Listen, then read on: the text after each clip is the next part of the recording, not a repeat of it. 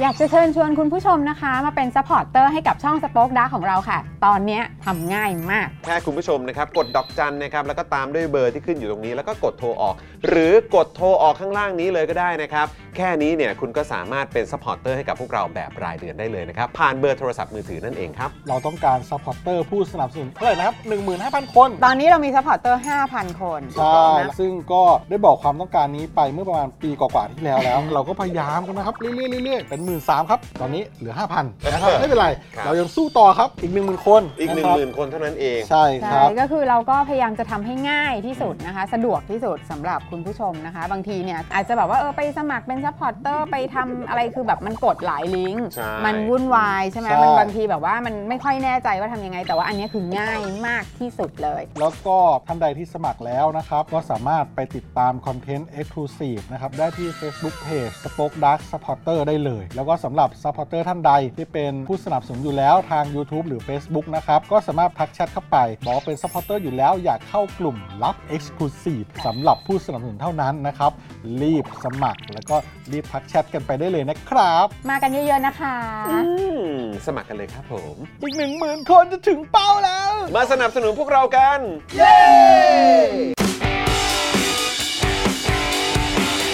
Daily t o p i c กกับจอห์นวินยู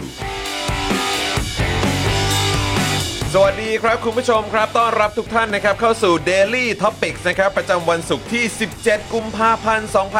2566 นะครับอ่านะฮะวันนี้นะครับอยู่กับผมจอมวินยูนะครับ มาแล้วนะครับแล้วก็แน่นอนนะครับอยู่กับคุณปาล์มด้วย สวัสดีครับคุณผู้ชมครับ ผมปาล์มเองนะครับ อืมสวัสดีครับคุณปาล์มครับผมนะครับแล้วก็แน่นอนนะครับวันนี้ดูแลการไลฟ์แล้วก็ร่วมจัดรายการเรานะครับพี่ใหญ่สป็อคดักทีวี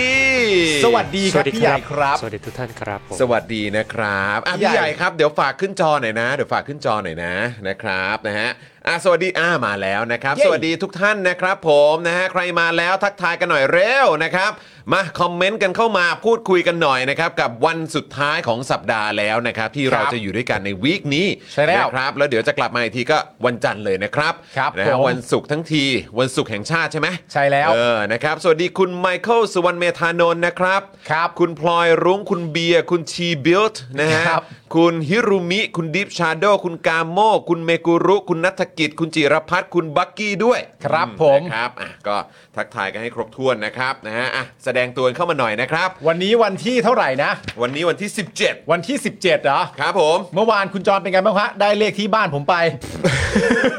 ก็ครับผม 17 เนอะแล้วรู้สึกว่าจะออกจะออก 17ป่ะ 17 รู้สึกว่าจะ 17 มั้ง ผมไม่แน่ใจ แป ไม่ ดศูนย์ ไม่รู้เลย เออผมก็ไม่ชัวร์เหมือนกันแต่ที่รู้ๆนี่ก็คือเลขบ้านคุณปาไม่ได้ออกนะครับ ไม่ได้ออกนะครับผมทีแรกเราก็เฮ้ยเราลองกันหน่อยเว้ยพวกเรานะลองดูซิว่าแบบมันจะมันจะเป็นอย่างที่เราคาดคิดกันไหม แล้วคือผมอะก็ไม่ เออ ไม่ไม่เคย ครับ ใช่ไหมผมไม่เคยซื้อ ครับ แล้วก็เหมือนพอเมื่อวานอ่ะ เออ ก่อนที่จะมาจัดรายการก็แบบว่าไปอ่าสถานที่ที่หนึ่งแล้ว อืม ข้างหน้าก็มีคนขายอยู่ เออ แล้วไทนี่ก็เหมือนมองไปเห็นตัวเลขแล้วก็แบบ อุ้ยทำไมเลขมันตรงเป๊ะขนาดเนี้ยแล้วเหลือไม่กี่ใบด้วยนะ มีซะด้วย มีซะด้วย เออ แล้วเราก็แบบอ้าว เออ เอาซะหน่อย สักหน่อยแล้วกัน เอาซะหน่อย นะฮะลองดูหน่อยซิว่าที่เขาว่าเนี่ยเป็นอย่างไรอ่ะนี่ไงออก 417 เออ ออก 417 เออนะ บ้า คน รับ กูไม่เคยให้ใครจริง ครับผมไอ้ทีแรกเราก็แบบเอ๊ยยังไงนะ หรือว่าต้องต้องต้องต้องตีความยังไงนะ มีงูหนึ่งตัวเป็นเลขหนึ่งไหม ๆเออ มันยาวประมาณสัก 7 เมตรไหม ใช่ แต่ผ ถึง ม ไหม อะ ตัวตัว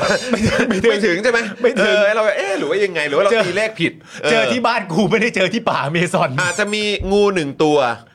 งูยาว 2 เมตรไหม ประมาณ บ้านเลขที่ก็บวกเข้าไปก็เป็น บวกเข้าไป เลข 7 หรือเปล่า ก็เลยเป็น 17เปล่า ก็เป็นไปได้ ก็คือถ้ากูจะเอาให้ได้มันก็ได้แหละ ถ้ากูฝืนอ่ะ ถ้ากูฝืนแบบอารมณ์แบบ เออ หูรู้งี้น่าจะคิดแบบนี้ให้ออก มันก็ได้แหละ ใช่ครับใช่ครับ แต่ว่า ผม ในความเป็นจริงมันไม่ได้ไง แต่ผมเกือบถูก 3 ตัวนะ เอาเหรอ เออ เกือบไปแล้วเหรอ เกือบไปแล้วรู้สึก เอ่อ ว่า สามสามตัวนี่คืออะไรฮะ 3 ตัวรู้สึกเป็น 195 หนึ่งเก้าห้าอ๋อเก้าห้าใช่ไหม 95 เออครับผมแหม ใช่ แล้วไอ้ใบใบที่ซื้อมา เป็น 165 หนึ่งหกห้าพอดี เกือบ โอ้ ไป โห ไม่แล้วคือมันเป็นความประหลาดใจมากนะ อืม คุณนะไม่รู้เรื่องเพราะว่าตอนจบรายการเสร็จอะคุณก็รีบออกไปรับลูกใช่ไหม อ่ะใช่ครับ ผมก็แบบว่าเข้าห้องน้ำอะไรต่างๆนานาก่อน อืม ออกเนี่ยตอนที่ผมเดินลงมา ครับ พี่ใหญ่อะคุยกับแก๊งคุณแม่บ้านอยู่ อ่ะครับ แก๊ง ผม คุณแม่บ้านแก๊งคุณพี่เลี้ยงอยู่ อ่ะครับผม แล้วก็มีตัวเลขอะ ที่พี่ใหญ่กับแก๊งคุณแม่บ้านคุยกันอะ ครับ แล้วมันเป็นตัวเลขตรงกับที่ผมซื้ออะ อืม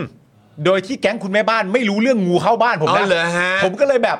หรือว่า หรือว่า หรือว่าอันนี้มันใช่แล้วแน่ อืม สรุป ะคบ ก็ แหมก็ เรียบร้อยฮะ ไม่เป็นไรฮะ ถือว่าเป็นความสนุกสนานครับในการได้ลุ้นครับผมใน ครับ การได้ลุ้นนะนะแม้ว่าจะไม่ใกล้เคียงก็ตาม ใช่ นะฮะไม่เป็นไรไม่เป็นไร ๆ ผมว่าเป็นะ รับ คนที่แบบว่าไม่ไม่มีความคือคุณ ถ้าสมมติว่าเราซื้อหนึ่งใบอ่ะ อืม หนึ่งใบนะ อืม แล้วเราถูกเลขท้ายสองตัวเนี่ย อืม มันได้เงินเท่าไหร่วะ ไม่แน่ใจว่ะ กู โอ้ ไม่รู้เลยอะ เออครับ คิด ผม ว่าน่าจะหลักพันนะครับ เออใช่ใช่ใช่ตาม สอง ตาม พั ที่ น เข้าใจ หรือ น่าจะหลัก สามพัพัน นเนี่ยนะ รับ ผมไม่เคยรู้ ขาก็ เลยว่า เวลาที่จะได้กันเยอะหน่อยก็อาจจะเป็นแบบ ซื้อหลายใบ เออซื้อหลายใบซื้อเป็นชุดอะไรอย่างเงี้ย อ๋อ เ ซื้อเป็นชุดก็คือชุดหนึ่งก็จะมีจำนวนมากกว่าหนึ่งใบ สองใบสามใบไปจนถึงห้าใบมั้ง แล้วถ้า จะไม่ผิด ถ้าถูกมันก็คือดับเบิลตามใบนั้น อ่ะ ไป ก็คูณไปใช่ไหมฮะ อ๋อ เออหลายคนก็เลยจะไปเล่นแบบว่าแบบเอ่อนอกนอกเอ่อนอกกองสลาก อ่า ครับผมเขาจะไปเล่นแบบเป็นตัวเลขอะไรเงี้ย อ่า เออใช่ไหม วงการ ฮะ นี้เข้าแล้วออกยากไหม เข้าหลอกยากไหมกูว่าไม่โดยโดยส่วนตัวกูนะ เออ ไม่ยาก อ๋อไม่ยาก เออครับ ผม โอเค เพราะเสียตังค์รอบหนึงก็คือแบบเออกูว่ากูพอดีกว่ามั้งเอ อคือจะมีแบบอาจจะกลับมาวนเวียนใหม่ทีแบบในช่วงโอกาสพิเศษอะไรอย่างเงี้ยช่วงโอกาสเอ่อช่วงเวลาที่รู้สึกว่าเออ I feel lucky หรือมีสเปเชียลอีเวนต์บา อะ งอ ไร ย่าง อย่างเกิดขึ้นใน เงี้ย ชีวิ เอ ต อใช่ครับผม อ๋อโอเค นะครับนะฮะสวัสดีคุณ SK Double Nine ด้วยนะครับ คุณ Castle ด้วยนะครับ ครับ ณสายันด้วย คุณต่อคุณโอ๊ตนะครับคุณธนนนท์คุณชิสนุพงศ์คุณ PPKCP นะค ครั รับ บ คุณเติร์กนะครับ สวัสดีครับคุณแทนนะฮะคุณแทนบอกว่าเมื่อวานฉลองด้วยอาหารญี่ปุ่นครับ มาม่าเนี่ยแหละครับถูกแจกครับ อ่าครับผมอ๋อบบ เอา ป็น แต่ ป็น อร่อย สากินเส้น อร่อยนะ ครับผมนะฮะเอ่อมีใครอีกเดี๋ยวต้องทักให้ครบ ครับ เอ่ออ่ะคุณอ้อมเดือน สวัสดีครับ ซุปเปอร์ คุณอ้อม แชท เดือน มา 40 บาท สวัสดีนะครับนะฮะคุณราหูผมทักทายไปยังเนี่ยนะครับ คุณเมกุรุด้วยเนอะนะครับ คุณร็อกด้วยร็อกเคนะครับ สวัสดีนะครับ ครับ ณพัฒนัยด้วยคุณสุพันธ์นีแฟรงค์นะครับ สวัสดี สวัสดี นะ ค ค รั รับ บ มาแล้วมาแล้วมีอาร์มี่ในนี้ไหมนี่ อาร์มี่แก๊งอาร์มี่ มีแก๊งอาร์มี่ด้วยเหอเนี่ย ครับผม อืนะครับผมนะเพราะได้ได้ข่าวว่าเร็วๆนี้จะมีวันพิเศษนะ อ่า นะครับ สวัสดีคุณอินบาร์สตูดิโอด้วยนะครับ ครับ นะฮะ สวัสดีครับ อ่า บอกว่าง่วงนะฮะ เอาเอาเอาเหรอฮะ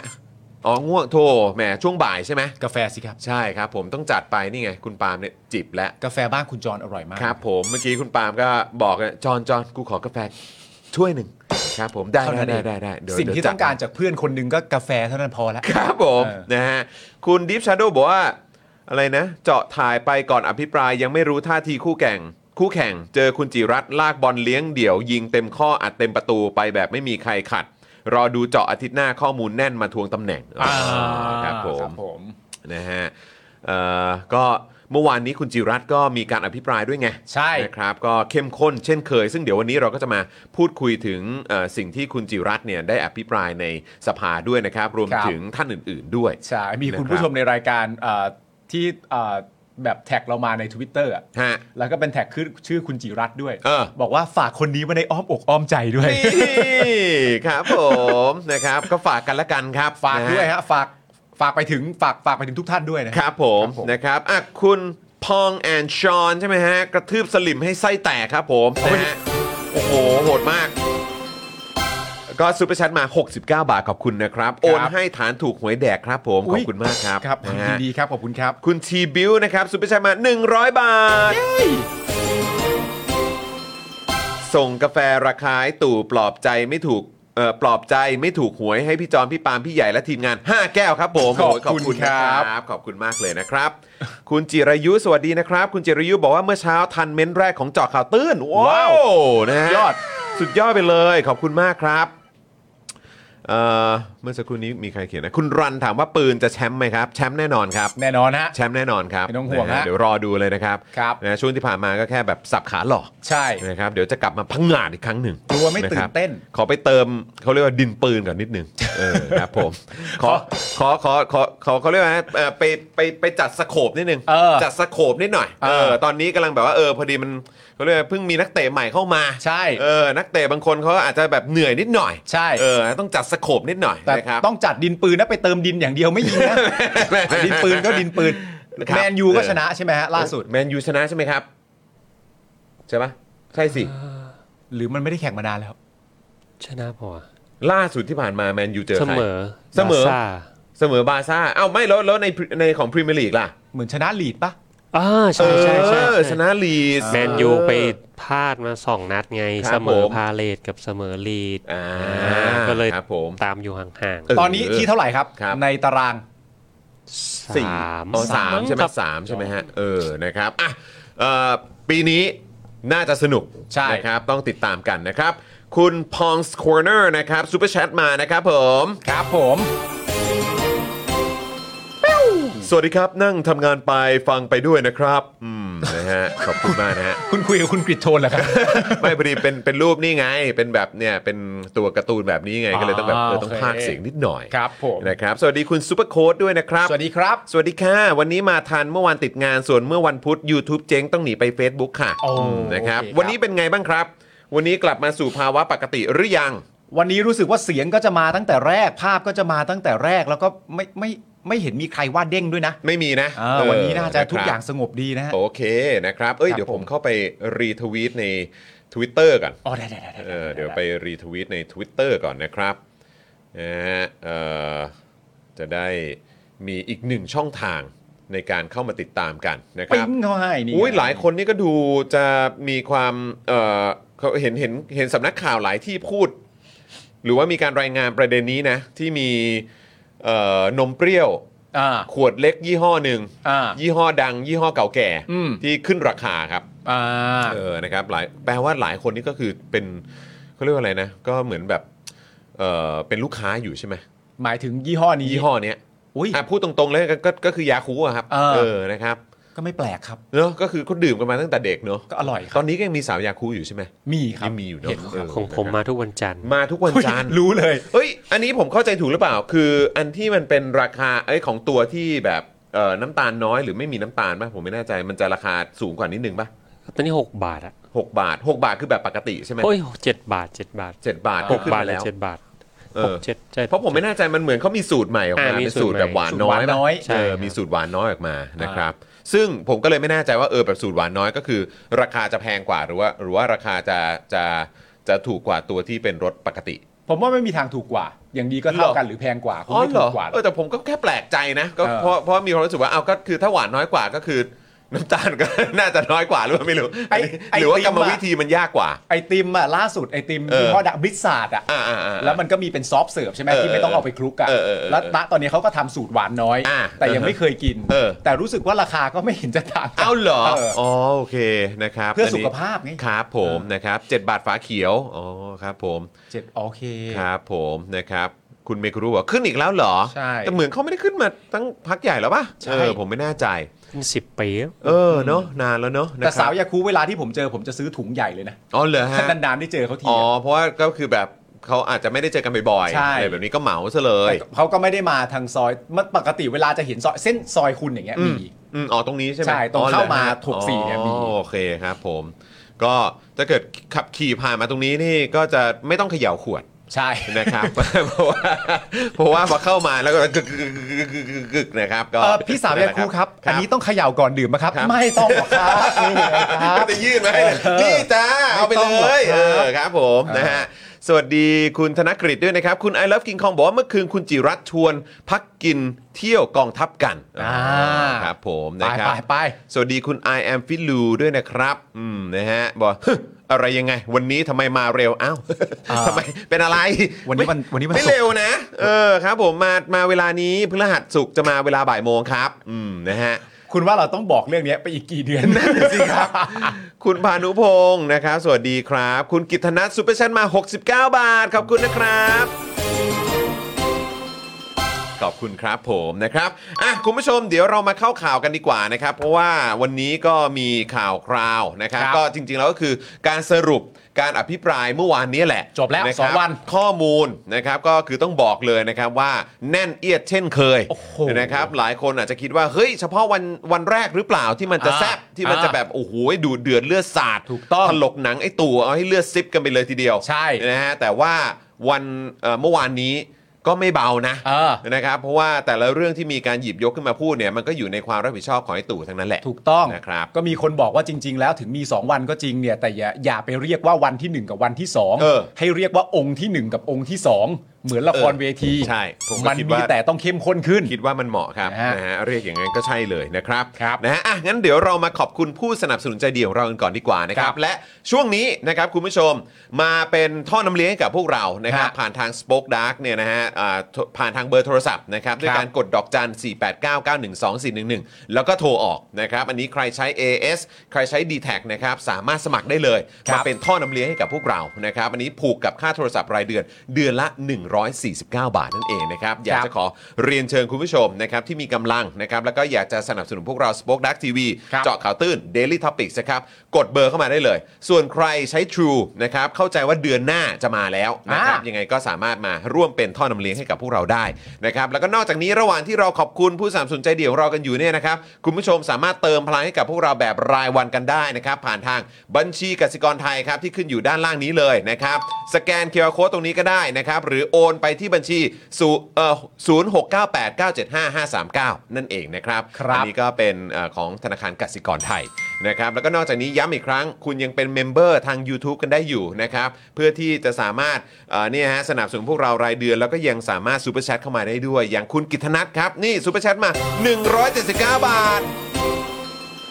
ถ้าสลิมฟังอภิปราย แล้วมันยังเชียร์ก็ปล่อยมันไปเถอะครับ เออ ครับผม แล้วไป นะครับ วัดกันที่เลือกตั้งไป เอ้อปวดหัวครับนะฮะอ่ะ ปวดหัว อันนี้คือซูเปอร์แชทแบบตอนที่ดูในไลฟ์ได้ ใช่แล้นะควรับใครดูเอ่อใครเป็นทีมย้อนหลังก็ซูเปอร์แตงมาได้ด้วยเหมือนกันนะครับ ส่วนทาง Facebook ก็ยังคงเป็นซัพพอร์ตเตอร์กันได้ แล้วก็ส่งดาวมาได้อยู่นะครับ คุณผู้ชมครับ ครับ นะฮะ ผม มาขอบคุณผู้สามสนุนใจดีของเรากันบ้างดีกว่านะค ค รั รับ บ เริ่มต้นที่เจ้าแรกของเราตั้งฮกกีบะหมี่กวางตุ้ง อาหารที่นี่ อุดมไปด้วยดราม่าแสนอร่อยของชาวเน็ตทุกวันเลยนะครับ ครับ สั่งกันได้เลยผ่านทางแอปไรเดอร์ต่างๆนะครับหรือเข้าไปดูรายละเอียดกันได้ที่นี่เลยครับ Facebook ตั้งฮกกีนั่นเองนะครับ ครับผมคุณ I am ฟิลูครับ โอนไปค่าน้ำมันก่อนค่ะ 100 เดี๋ยวไปทำงานแล้วมาฟังย้อนหลังเลิฟเลิฟเลิฟเลิฟเช่นกันนะ ข ครับ อบคุณนะครับอ่ะขอซาวให้หน่อยนะครั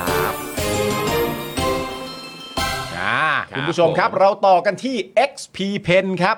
XP Pen เมาส์ปากการะดับโปรนะครับเขียนลื่นคมชัดทุกเส้น เก็บครบทุกรายละเอียดในราคาเริ่มต้นไม่ถึงพันครับ ดูข้อมูลเพิ่มเติมได้นะครับ ที่เพจ XP Pen Thailand ครั ถู บ กต้องครับผมนี่ผมก็ลองกดเข้าไปดูนะครับแหมตอนนี้ก็มีอะไรอัปเดตกันเพียบเลยนะครับ ก็ลองคลิกเข้าไปดูกันได้เนี่ย ใช่ โอ้โหดูสิมีคนแบบมาอวดผลงานกันเพียบเลย อุ๊ย นะครับสามารถเข้าไปดูกันได้นะครับ แล้วก็ยังชี้เป้าให้ด้วยนะครับ ว่าจะไปอุดหนุน XP Pen กันได้ที่ไหน โอ้ย นะ แจ๋ว ครั มาก นะ เลย ก็มี ครับ หลากหลายช่องทางเหลือเกินใครอยากเข้าไปดูรายละเอียด อยากไปได้รับแรงบันดาลใจนะครับเข้าไปอยู่ในคอมมูนิตี้คนทำดิจิทัลอาร์ต ครับ ก็แวะเวียนไปได้ที่ XP Pen นะครับ ครับผม นะฮะ อ่ะ แล้วก็แน่นอนครับ ต่อกันด้วยจินตรักษณ์คลินิกครับผม หมอเชษฐ์มาแล้ หมอ ว เชษฐ์สวัสดี นะค ครรัับบ นะฮะ จมูกพังเบี้ยวทะลุระเบิดมาจากไหนนะครับ มาให้คุณหมอเชษฐ์แก้ให้ได้หมดทุกรูปแบบเลยนะครับ เขาคือคนที่โรงพยาบาลทั่วไทย โยนงานยากมาให้แก้เสมอเลย ครับ รู้กันเฉพาะคนในวงการ เทพจริงนะครับ เรื่องงานซ่อมจมูกพังต้องหมอเชษฐ์จินตรักษณ์คลินิกครับ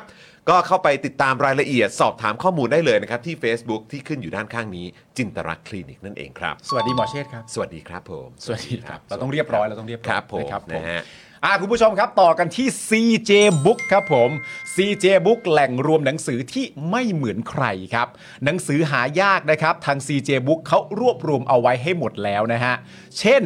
คัมภีร์รัฐประหารครับ โดยเอ็ดเวิร์ดลุดวักนะครับผม ที่ว่าด้วยเรื่องกลไกเงื่อนไขและผลกระทบของการทำรัฐประหารจากทั่วโลกนะครับ และมาร่วมกันครับ หาคำตอบว่าการทำรัฐประหารส่งผลกระทบอย่างร้ายแรงต่อประชาชนอย่างเราๆ อย่างไรบ้างนะครับ อีกทั้งนะครับหนังสือเล่มนี้นะครับ เขียนคำนิยมโดยคุณวิโรธลัคนาอดิศรครับ หาอ่านได้แล้วนะครับ ที่ www.cj-books.com นะครับผม หรือติดต่อสอบถามไปทาง Facebook ที่ขึ้นอยู่ทางด้านข้างนี้ได้เลยนะครับ เขียนตามนี้เลยครับ CJ Books นั่นเองนะครับ ถูกต้องครับผมแล้วก็ขอบคุณพี่หมีเบลอเซเว่นด้วยนะครับผม ค นี่ รับ ซูเปอร์แชทมา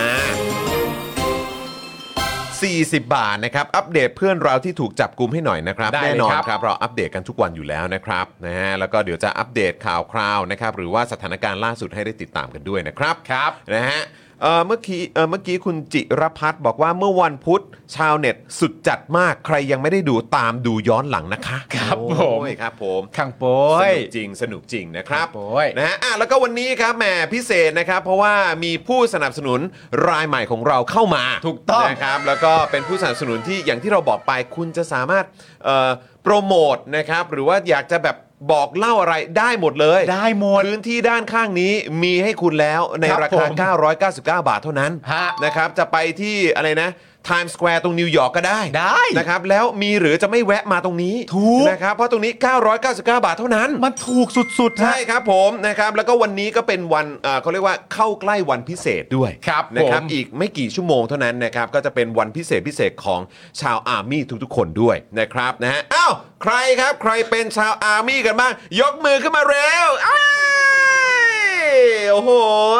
นะครับนี่ชาวอาร์มี่ครับพวกเรานี่ก็เป็นชาวอาร์มี่นะ เราชาวอาร์มี่อยู่แล้ว อาร์มี่ตัวจริง ถู นะ ก ครับ ต้อง ตามแบบว่าชาวอาร์มี่ทุกๆ คนนะครั ใช่ เข้าสู่สมรภูมิแห่งความรัก ถูกต้อง นะฮะ ถ้ามีใครเป็นชาวอาร์มี่มากกว่าผมก็มีแค่คนเดียว ก็คือน้องเอรินั่นเอง โอ้โหอันนี่ ชอบ ตัวจริง มาก ตัวจริงครับผม ฮะ นะครับ นี่เลยนะครับใครที่เป็นเอ่อชาวอาร์มี่นะครับวันเอ่อวันพรุ่งนี้เนี่ยนะครับก็เป็นอีกวันสำคัญของเหล่าอาร์มี่ด้วยนะครั ครับ บ เพราะวันที่ 18 กุมภาพันธ์ครับ ครับผม คือวันคล้ายวันเกิดของคุณเจโฮป โอ้โห นะครับผมนะฮะสุขสันต์วันเกิดด้วยนะครับเฮ้ Happy Birthday นี่โอ้โห สุขสันต์วันเกิดนะครับ คุณเจโฮป มีความสุข นะรับ มาก ๆ นะครับ คุณเจ ชอบ โฮป เพลงเดี่ยวของคุณมาก ครับผม ๆ สุดยอด นะครับอ่ะแล้วก็ชาวอาร์มี่นะครับก็ฝากมาบอกด้วยนะครับ ว่าอย่าลืมไปติดตามผลงานของพี่เจโฮปกันนะครับ ครับ เห็นว่ามีอัลบั้มเดี่ยวนะครับ ชื่อว่า Jack in the Box ด้วย อ่า นะครับ แล้วยังมีสารคดีอีกนะครับ ชาวอาร์มี่ทุกคนอย่าลืมซัพพอร์ตคุณเจโฮปแล้วก็ BTS ด้วยนะครับผมอ้าวขอเสียงปรบมือให้กับ BTS ด้วยนะครับแหมเลิฟเลิฟๆเลยครับผม คือวัน ะฮะ นี้วันที่ 17 ใช่ไหม ครับผม พรุ่งนี้เราไม่มีรายการ วันที่ 18 ซึ่ง ใช่ ตรงกับวันคล้ายวันเกิดคุณเจโฮปพอดี ครับผม นะครับผม อืม แฟนรายการของเรานี่ก็เลยแบบว่า เนี่ยโฆษณาได้ ครับผม เต็ม ๆ นะค จั รั ด บ เต็มไปเลยดูสิแหมแหม แฮปปี้เบิร์ดเดย์นะครับ พยายามพยายามจะหันหันหันให้ได้ อย่าอย่า ไม่ได้ อย่าเลยอย่าเลยอย่าเลยอย่าเลย อา นะครับนะฮะ เออ แฮปปี้เบิร์ดเดย์อีกครั้งนะครับ Happy นะฮะแล้วก็ Birthday นะครับ เอ่อมีความสุขแทนชาวอาร์มี่ทุกคนด้วยนะ อุ๊ย มนะครับผม ลั่นคอมเมนต์กันเลยอะ นั่นนั่นนั่นนั่นนั่นมากัน ลั่น เต็มเลย คอมเมนต์กันเลยอ่ะ อืมพี่ฮอบพี่ฮอบพี่ฮอบนี่คุณพัชชาก็มาครับแหม เออ ซุปเปอร์แชทมา 69 บาท ครับผม อันนี้เขาก็เป็นเขาเรียกว่าอะไรนะ เป็นน้อง อ่า ใหม่ใช่ไหมน้องใหม่ในในวงการอาร์มี่ ถูกต้อง เออครับผม ผมเนี่ยผมเนี่ยรู้อยู่แล้ว ครับอืม ครับผม ใช่ไหมมึงก็รู้ รู้อยู่แล้วว่าวันเกิดเขา ผม นพ รู้ ง แล้วว่าวันเกิดคุณ ออ เจโฮป ครับ แต่ผมอยากรู้ว่าคุณผู้ชมอ่ะรู้เหมือนผมหรือเปล่า อ้าว เดี๋ยวคุณผู้ชมตอบมาแล้วผมจะเฉลย ครับ ว่าคุณเจโฮปเนี่ย ครับ ชื่อจริง ๆ อ่ะ เออ เขาชื่อว่าอะไรคุณผู้ชมรู้เปล่า โอ้โห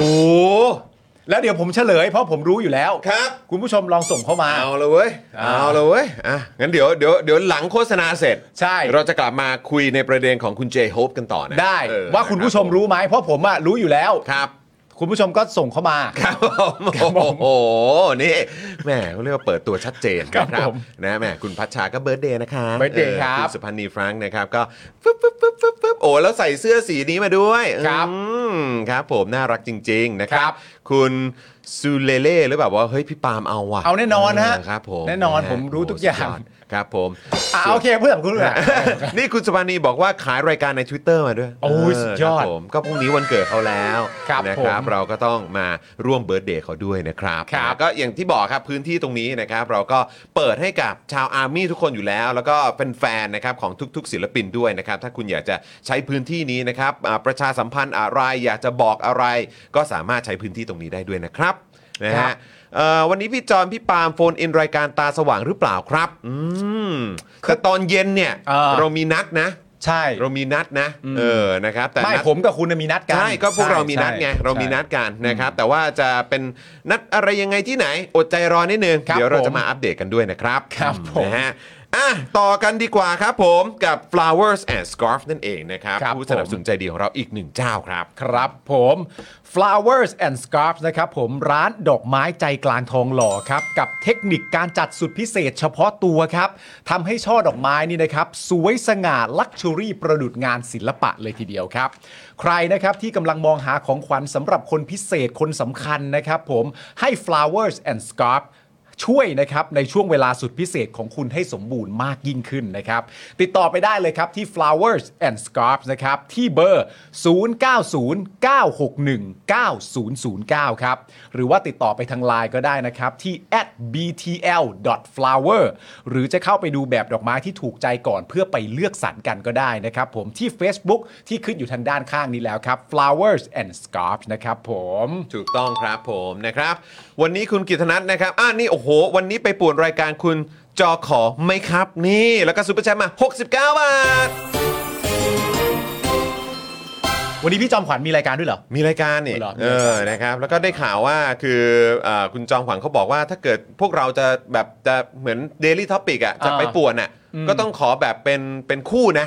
เอ้า เขาบอกว่าถ้าจะป่วนทั้งทีก็ขอให้มาเป็นคู่ เอ้า เออ ก็ เออนะ เออเดี๋ยวคิดดูก่อนแล้วกัน โอเคโอเคโอเค เดี๋ยวคิดดูก่อนแล้วกันนะครับ ผม อ๋อเดี๋ยวเราบอกก่อนเลยนะครับ เพราะว่าเจ้าตัวเขาบอกมาแล้วนะครับ เจ้าของโฆษณา ครับ คุณเจโฮปแฮปปี้เบิร์ดเดย์คุณเจโฮปเนี่ย ครับผม ก็คือคุณสุพันธ์มีฟรังก์ของเรานั่นเองนะค ถู รับ กต้องครับผม ฮะ นะครับ เอ้าเดี๋ยวต้องเอาคอมเมนต์คุณสุพนีขึ้นเอ่อขึ้นด้วยนะครับเออ ผม นะครับพี่ใหญ่ครับผมนะฮะอ่านะครับก็ขอบคุณมาก ๆ เลยนะครับ ขอบคุ คุณ ณครับ สุพนีครับนะแล้วก็แฮปปี้เบิร์ดเดย์นะครับให้กับคุณเจโฮปด้วยนะครับ ครับ นะฮะ ผม แล้วก็แน่นอนครับ ผู้สนับสนุนใจดีของเราอีกหนึ่งเจ้านะครับเฟรนชิกน้ำพริกหนังไก่เกรดพรีเมียมรสชาติจัดจ้านถึงเครื่องถึงใจ สั่งได้เลยนะครับทางไลน์แอดเฟรนชิกนะครับอันนี้เขาส่งฟรีทุกบ้านนะครับผม ครับผม นะฮะอยู่ด้านข้างนี้เลย ใช่ แอดกันไป แล้ว นะครับ ครับผมต่อกันที่ Oasis Coffee ครับผม Oasis Coffee นะครับ ร้านกาแฟ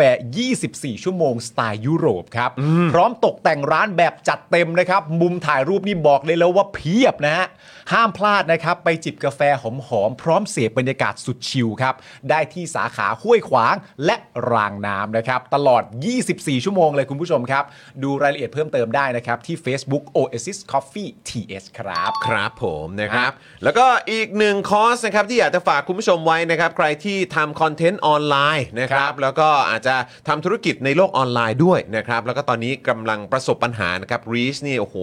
ตกต่ำต่ำเตี้ยเรียดินมาก ๆ เลยนะครับ แล้วก็โอ้ยอยากจะยิงแอดหรืออะไรก็ตามให้มันแบบมันตรงทาร์เก็ตกว่านี้หน่อย แต่จะยิงแอดทั้งทีเนี่ยก็แพงแพงๆนะครับอ่ะไม่เป็นไรครับเพราะเอ่อพ่อหมอของเรานะครับมาพร้อมกับโซลูชันครับผม ครั กับ บ คอร์สนี้เลยนะครับ วิธีลดค่าโฆษณาและขยายฐานลูกค้า ด้วยการเพิ่มออร์แกนิกรีชครับ ครับผม เพิ่มออร์แกนิกรีช ใช่ คุณจะได้ไม่ต้องเสียตังค์ไง อ่า นะครับนะฮะวิธีการแบบว่าพ่อหมอเนี่ยไปค้นคว้ามาให้เรียบร้อยแล้วนะครับ แล้วก็อยากจะมาบอกต่อส่งต่อเหลือเกินนะครับ กับการนับคะแนนแล้วก็การบริหารโพสต์คอร์สนี้นะครับ เรียนผ่านคลิปยาว 30 นาที และมาพร้อมกับ PDF 11 หน้าเท่านั้น ใช่แล้ว นะครับเพราะฉะนั้นประหยัดเวลาในการเรียนด้วย เรียนรัดเรียนไวเข้าใจพื้นฐานไปใช้กับโซเชียลมีเดียได้ทุกแพลตฟอร์มเลยนะครับ ครับ นะฮะค่าคอร์สเนี่ย2,999 บาทนะครับ ทักแชทแล้วก็ส่งข้อความไปหาพ่อหมอได้เลยนะครับ ด้วยการ search Facebook Page นะครับ นี่เลย คอร์สแก้ปัญหานะครับ หรือว่าจะโทรไปที่เบอร์ด้านล่างนี้ก็ได้นะครับ 0858275918 นั่นเองนะครับ สอบถามรายละเอียดกับพ่อเอ่อกับพ่อหมอของเราได้แบบโดยตรงด้วย ครับ นะครับผมนะครับอ่าคุณนุ่นนะครับซูเปอร์แชทมา 100 บาท ขอบคุณนะครับ และคุณเดอะดูดนะครับ ก็มาเป็นเมมเบอร์ใหม่ของเราด้วยนะครับแหม24 บวกนะสงสัยกลับมากลับมา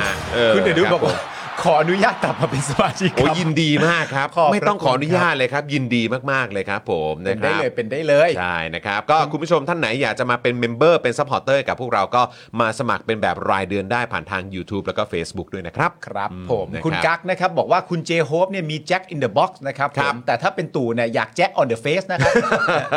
แจ็คออนเดอะเฟส จัดเต็มจริงๆ เอออ่ะยังไง คุณจะบอก ยัง ชื่อจริงของ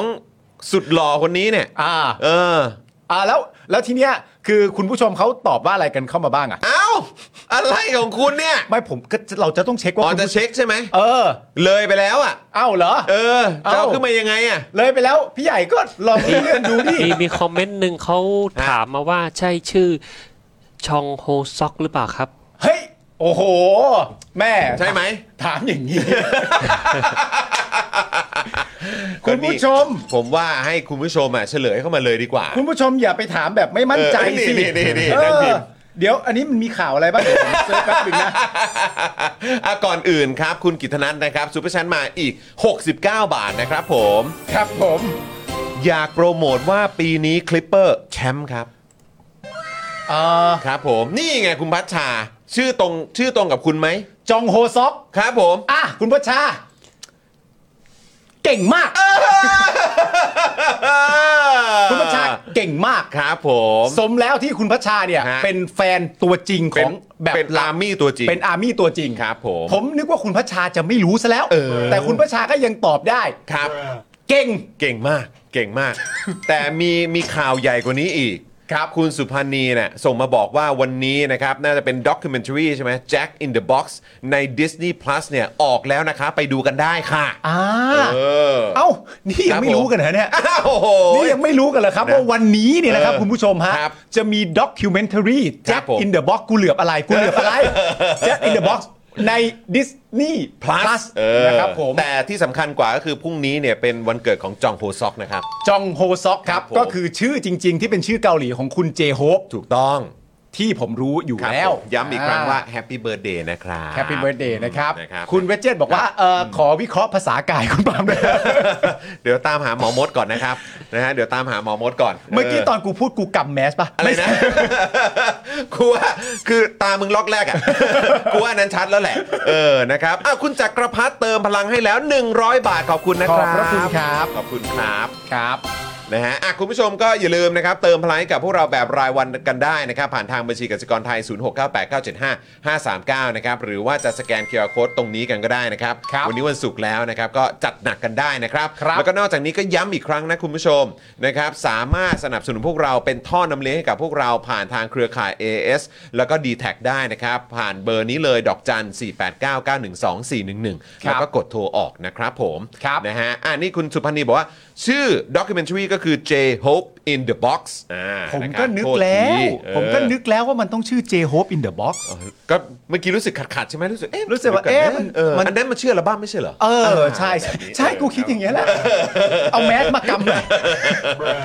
ครับผม J Hope นะ in the Box นะครับ ครับนะฮะอ่ะก็ไหน ๆ พูดถึงการสนับสนุนพวกเราสป็อคดักทีวีเจาะข่าวตื้น แล้วก็ Daily Topics ผ่านทางเบอร์ดอกจันด้านล่างนี้แล้วนะครับ ก็อยากจะประชาสัมพันธ์เจาะข่าวตื้นตอนใหม่กันหน่อยดีกว่า ครับ นะครับสำหรับเจาะข่าวตื้นตอนที่ 347 นะครับ 347 แล้วนะครับ คุณผู้ชมครับ How to รวยลัดสไตล์ตั๋วช้าง 888 งานลัมโบต้องมาละ งานลัมโบต้องมาละเออครับผมซุปเปอร์คาร์นะฮะ โอ้โหหราเลซุปปยอคร์นะครับผม ครับ นะฮะขับลัมโบไปทำงานนะ เออ โดดเด่นดีนะครับ สบาย ประยุทธ์นะครับบอกว่าตัวเองไม่เคยทุจริตแม้แต่บาทเดียว แต่เอ๊ะ ใครถามวะ นะครับ และขอไว้อะไรนะครับ ให้กับการลงพื้นที่หาเสียงเต้นทรงอย่างแบดของประวิทย์นะครับ เห็นแล้วมันกึ๋ยจริง ๆ เลยนะครับ มันกึ๋ยมันกึ๋ย ครับ จริง ผ ๆ มนะฮะชูวิทย์นะครับ ทิ้งระเบิดแฉวงการพนันออนไลน์นะครับ ที่มีตำรวจเป็นเจ้าของซะเอง อ้าว สรุปแล้วมันเกิดอะไรขึ้น ครับ นะครับ โจรกลายเป็นตำรวจ หรือตำรวจกลายเป็นโจรครับ ครับ ทำไมขบวนการนี้ถึงสร้างคอนเน t ชันจากโรงเรียนตำรวจ และเทคคอร์สพิเศษของตำรวจได้เฉยเลยครับ เอาเว้ย อันนี้น่าสนใจนะครับ ใช่ และพอบอทรครับ ก็ออกมาสปอยนะครับ ผลการสอบสวนในกรณีเรือรบสุขโขทัยล่มครับ ครับ หลังจากผ่านมา 2 เดือน ใช่แล้ว เราได้รู้กันแล้วนะครับว่า น้ำเข้าเรือเรือเลยล่มครับ ขอบคุณมากครับ ครับ ขอบคุณครับ ทั้งหมดนี้นะครับในเจอข่าวตื้นตอนที่ 347 นะครับ How to รวยลัดสไตล์ตั๋วช้าง 888 งานลัมโบต้องมาละ นะครับ นี่เราจะแปะเอ่อเอ่อเขาเรียกว่าลิงก์นะครับ ไว้ในช่องคอมเมนต์นะครับ ด้านล่างนี้เลยขอบคุณพี่ดำด้วยนะครับ ครับ นะฮะอ่ะก็เข้าไปติดตามกันได้นะครับป้าหมูสวัสดีครับ สวัสดี นฮ ป้าหมูครับ สวัสดีครับผมเช็คหักรายเดือนแล้วนะ ตอนนี้เอ่อ ตอนนี้ไม่อยู่ ไม่อยู่อ๋อคือไป คืออะไรนะครับ ไม่ไม่อยู่มาเลหรือเปล่า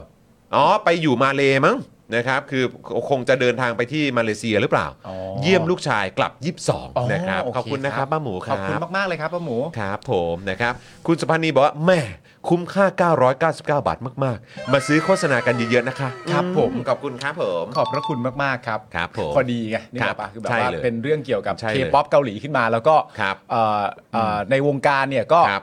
ผมก็ที่เขารู้กันในวงการก็คือผมกับพี่โอ๊ตนี่ก็คือพอๆกันนะปครัระมา บ ณ ผม ประมาณว่าอย่างนั้นแหละ เออแล้วก็พูดถึงพี่โอ๊ตเนี่ย พี่โอ๊ตก็อัปเดตมานะครับบอกว่าชาว Freedom Talk ไม่ต้องตกใจ ครับ อาจจะห่างหายกันไปสักพักหนึ่ง ครับ นะครับเพราะว่าช่วงนี้พี่โอ๊ตเนี่ยก็ติดภารกิจเยอะพอสมควร อ่า ที่สหรัฐอเมริกานะค ค รั รับ บ เดี๋ยวเอ่อยังไงจะกลับมาอย่างแน่นอนนะครับ เพราะฉะนั้นอ่าเขาเรียกว่าสาวกนะครับเคป๊อปเคดราม่าแล้วก็เรื่องราวระดับโลกเนี่ยนะครับ อ่า อดใจรอนิดนึงเดี๋ยวจะกลับมาเจอกับพี่โอ๊ตอย่างแน่นอน โอเค นะครับ ผม นะฮะ อ่ะ คุณเติร์กนะครับ เติมพลังให้แล้ว 100 บาทค่ะ ขอบคุณครับ ขอบคุณครั ค บ รับผมนะครับเอ่อน้ำตาไหลในที่สุดก็รู้สาเหตุของเหตุการณ์เรือล่มสักที อ๋อ นั่นสิครับ คุณจิรายุครับ โอ้โห ประเด็นต่อเนื่องเลยนะครับ ครับ เพราะว่าเริ่มต้นสรุปอภิปรายไว้วางใจเราเข้าที่คุณพิจารณ์ก่อนเลยฮะ เราเริ่มกันที่ข่าวนี้เลยแล้วกัน เริ่มเลย เริ่มเลยแล้วกัน เริ่มเลย นะครับ เดี๋ยวผ สำ ม หรับเอ่อไฮไลท์อภิปรายไม่ไว้วางใจเมื่อวานนี้ ใช่ครับผม ครับ อ่ะเริ่มเลยนะครับคุณผู้ชมครับ ครับ หลายๆ คนก็น่าจะได้ติดตามนะครับผมจริง ๆ คุณพิจารณ์ก็เอ่อวันแรกก็มีคุณพิจารณ์นะ ใช่ ใช่ไหมวันที่ 2 ก็ต่อเนื่องนะครับ ด้วยประเด็นหลักๆ เลยก็คือประเด็นเรื่อง เอ๊ะนี่มันเรือหลวงหรือมันคือก้อนเค้กโอ้โห งงเลยครับ ตายแล้วอะ คุณผู้ชมฟังแล้วมันสยองจริง ๆ นะคุณผู้ช มากฮะ เพราะว่าคือ คือไม่ว่าจะเป็นแบบข้ออ้างที่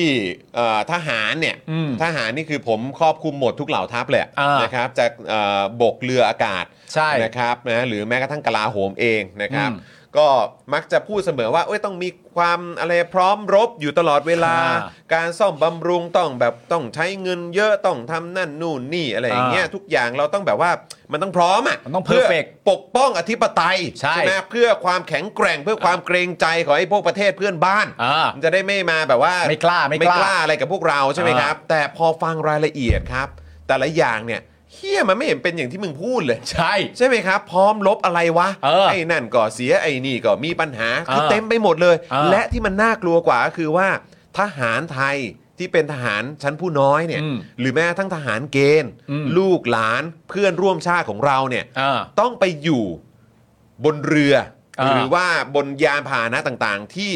กองทัพบอกว่าจะดูแล ใช่ แต่ว่าพอเห็นข้อมูลต่างๆ เหล่านี้รู้เลยว่าพวกเขาเนี่ยใช้ชีวิตเสี่ยงตายกันทุกวินาทีนะครับ สยองขวัญฮะ เราไม่ได้เสี่ยงตายเพราะอริราชศัตรูนะครับ เหมือนที่บอกไว้ว่าทำไมต้องมี ใช่ครับผม อ่าน นะแต่ว่าเป็นการเสี่ยงตายจากความไม่พร้อมเนี่ยแหละครับ ใช่ และมันมีปัญหาของการคอร์รัปชันเข้ามามีส่วนใช่ไหม เอออตั้งคำถามไว้ ครับ คุณผู้ชมฮะไปพร้อม ๆ กันนะครัคบรับ เพราะว่าเมื่อวานต้องยอมรับเลยว่าตัวคุณพิจารณ์เองเนี่ยเอ่อไล่ตั้งแต่ต้นไปถึงท้ายเนี่ย อืม สวยงาม ครับ ไล่ไปตั้งแต่ ครบฮะ ครบฮะ เลยคือเห็นภาพหมดเลย ใช่อ่ะเดี๋ยวไล่กันไป ใครได้ฟังนี่สยองครับ ครับผม แม้ว่าการอภิปรายเอ่อทั่วไปนะครับตามมาตรา 152 จะจบลงไปแล้วนะครับในเมื่อคืนนี้นะครับผม ครับ แต่ก็ยังมีประเด็นที่น่าสนใจในประเด็นที่มีการอภิปรายกันไว้นะครับในครั้งนี้เราเริ่มต้นกันที่คุณพิจารณ์ก่อน ครับ นะครับผมคุณพิจารณ์ชาวพัฒนะพัฒนาวงศ์นะครับผมเอ่อจากก้าวไกลนะครับออภิปรายเรื่องเรือหลวงสุขโขทัยล่มครับผมโดยตั้งคำถามว่าเป็นเหตุการณ์ที่เกิดขึ้น เพราะความบกพร่องโดยสุจริต หรือเป็นความจงใจบกพร่องจากการทุจริตทีละน้อย จนแม้แต่ผู้กระทำผิดเองก็คาดไม่ถึงว่าจะนำมาซึ่งความสูญเสียอย่างมหาศาลครับ มหาศาลจริง ๆ ครับ หนักมาก เรือล่มไปทั้งล อ่า ำ คนเสียชีวิต 24 คนสูญหายอีก ถูก ใช่ไหมฮะ นะครับที่ผ่านมานะครับสังคมเนี่ยนะครับพูดถึงสาเหตุของเหตุการณ์นี้นะครับทั้งหมด 3 ข้อด้วยกันได้แก่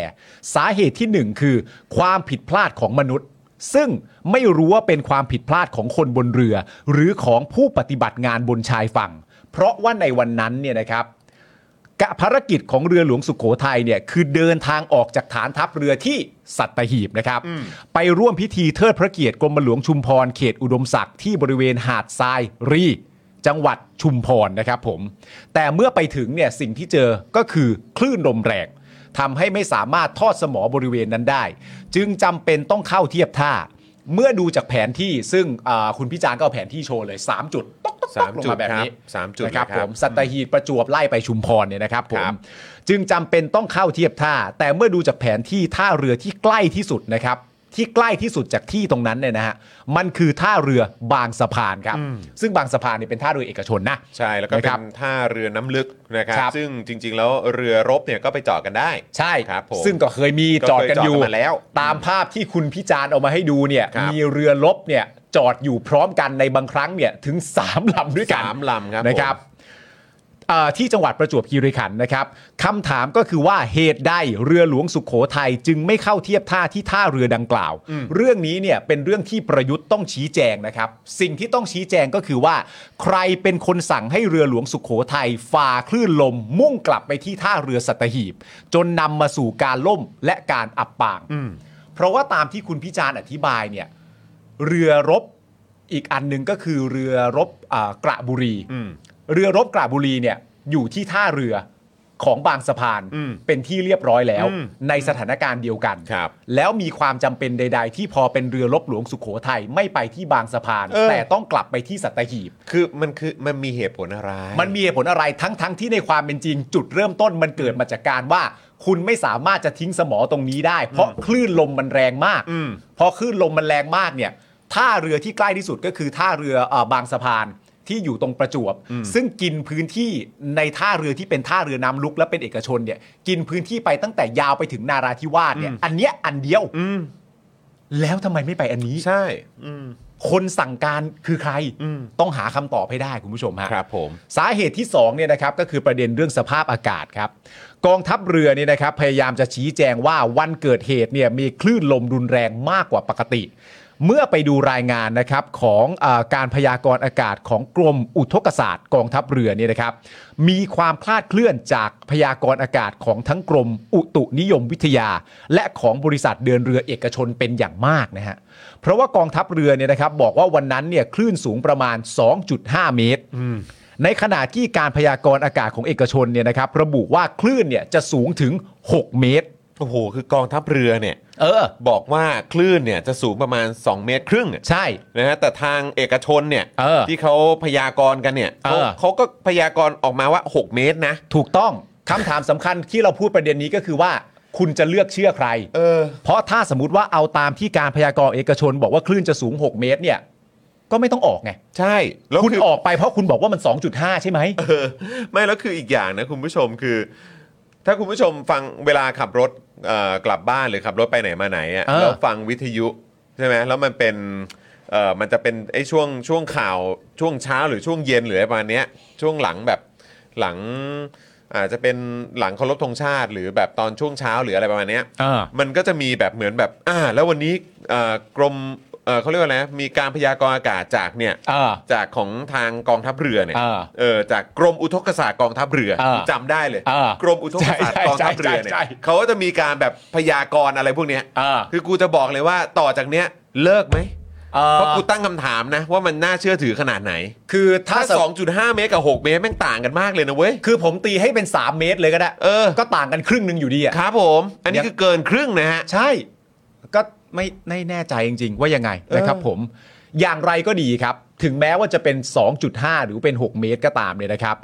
จากโครงสร้างของเรือเนี่ยนะครับ แล้วก็แบ่งให้ดูเลยนะ คุณพี่จานก็แบ่งเป็นสีสีๆให้ดูกันง่ายๆเลยนะเหมือนแบบเป็นเรือสีรุ้งเลยอะสีสีๆเลยนะฮะ ใช่ จากโครงสร้างเรือเนี่ยนะครับถูกแบ่งเป็นห้องห้องๆทุกห้องเนี่ยจะมีประตูผนึกน้ำ อืม หมายความว่าแบบนี้ครับ หากถูกฆ่าศึกโจมตีเนี่ยและถูกแบบยิงหรืออะไรก็ตาม แล้วมีน้ำรั่วเข้ามาทางใดก็แล้วแต่เนี่ยนะครับ ก็สามารถปิดประตูผนึกน้ำเพื่อไม่ให้น้ำไหลเข้าท่วมห้องอื่น ๆ ได้ อืม นะครับผมอัน ก็ นี้ ซีลห้องนั้นไว้ได้ไง ก็ซีลห้องนั้นไม่ได้ ซึ่งประเด็นนี้ก็คล้ายๆ กับที่คุณโยเคยเล่าให้เราฟัง ครับ ถึงสมรรถภาพและวิธีการทำงานของเรือรบหลวงสุโขทัย ครับผม นะครับผม ดังนั้น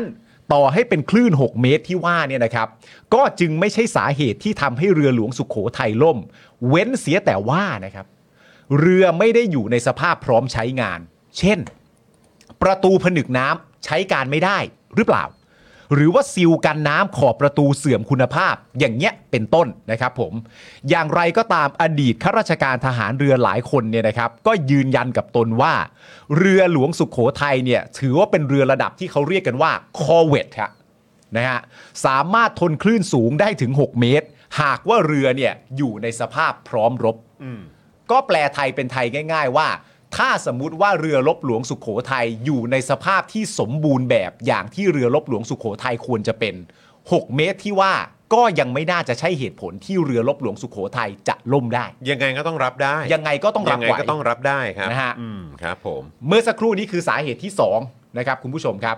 ต่อมาที่สาเหตุที่ 3 ครับ คือความพร้อมในการใช้งานของตัวเรือครับ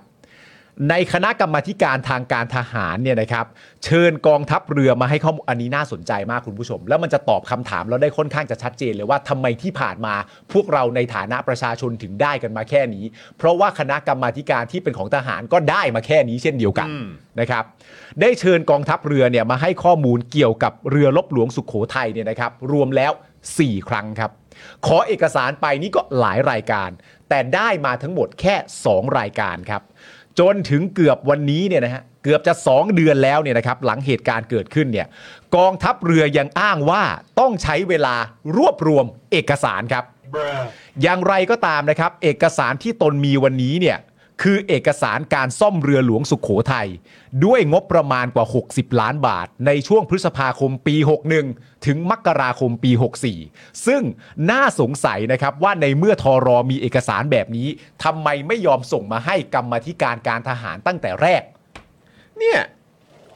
เนี่ย มันก็เลยทำให้นึกย้อนกลับไปคุณผู้ชม ครั ใน บ หลาย ๆ เหตุการณ์ ที่เวลาทางคณะกรรมาธิการต่าง ๆ เนี่ย อ่า ในกองทัพเอ่อทางตัวแทนกองทัพบก ใช่ไหมครับ หรือว่าตัวแทนจากทางกลาโหมอะไรแบบเนี้ย ใช่ เข้าไปชี้แจงนะครับ แล้วก็มีความคือความเข้าใจใช่ไหมว่าเขาก็ต้องมาพร้อมกับเอกสาร เอออ อะไรต่าง ๆ กันอยู่แล้วเนี่ย อืม แต่มักจะมามือเปล่า ใช่ ใช่ไหมฮะหรือมาเพราะเอกสารแค่ไม่กี่แผ่น เออ ซึ่ง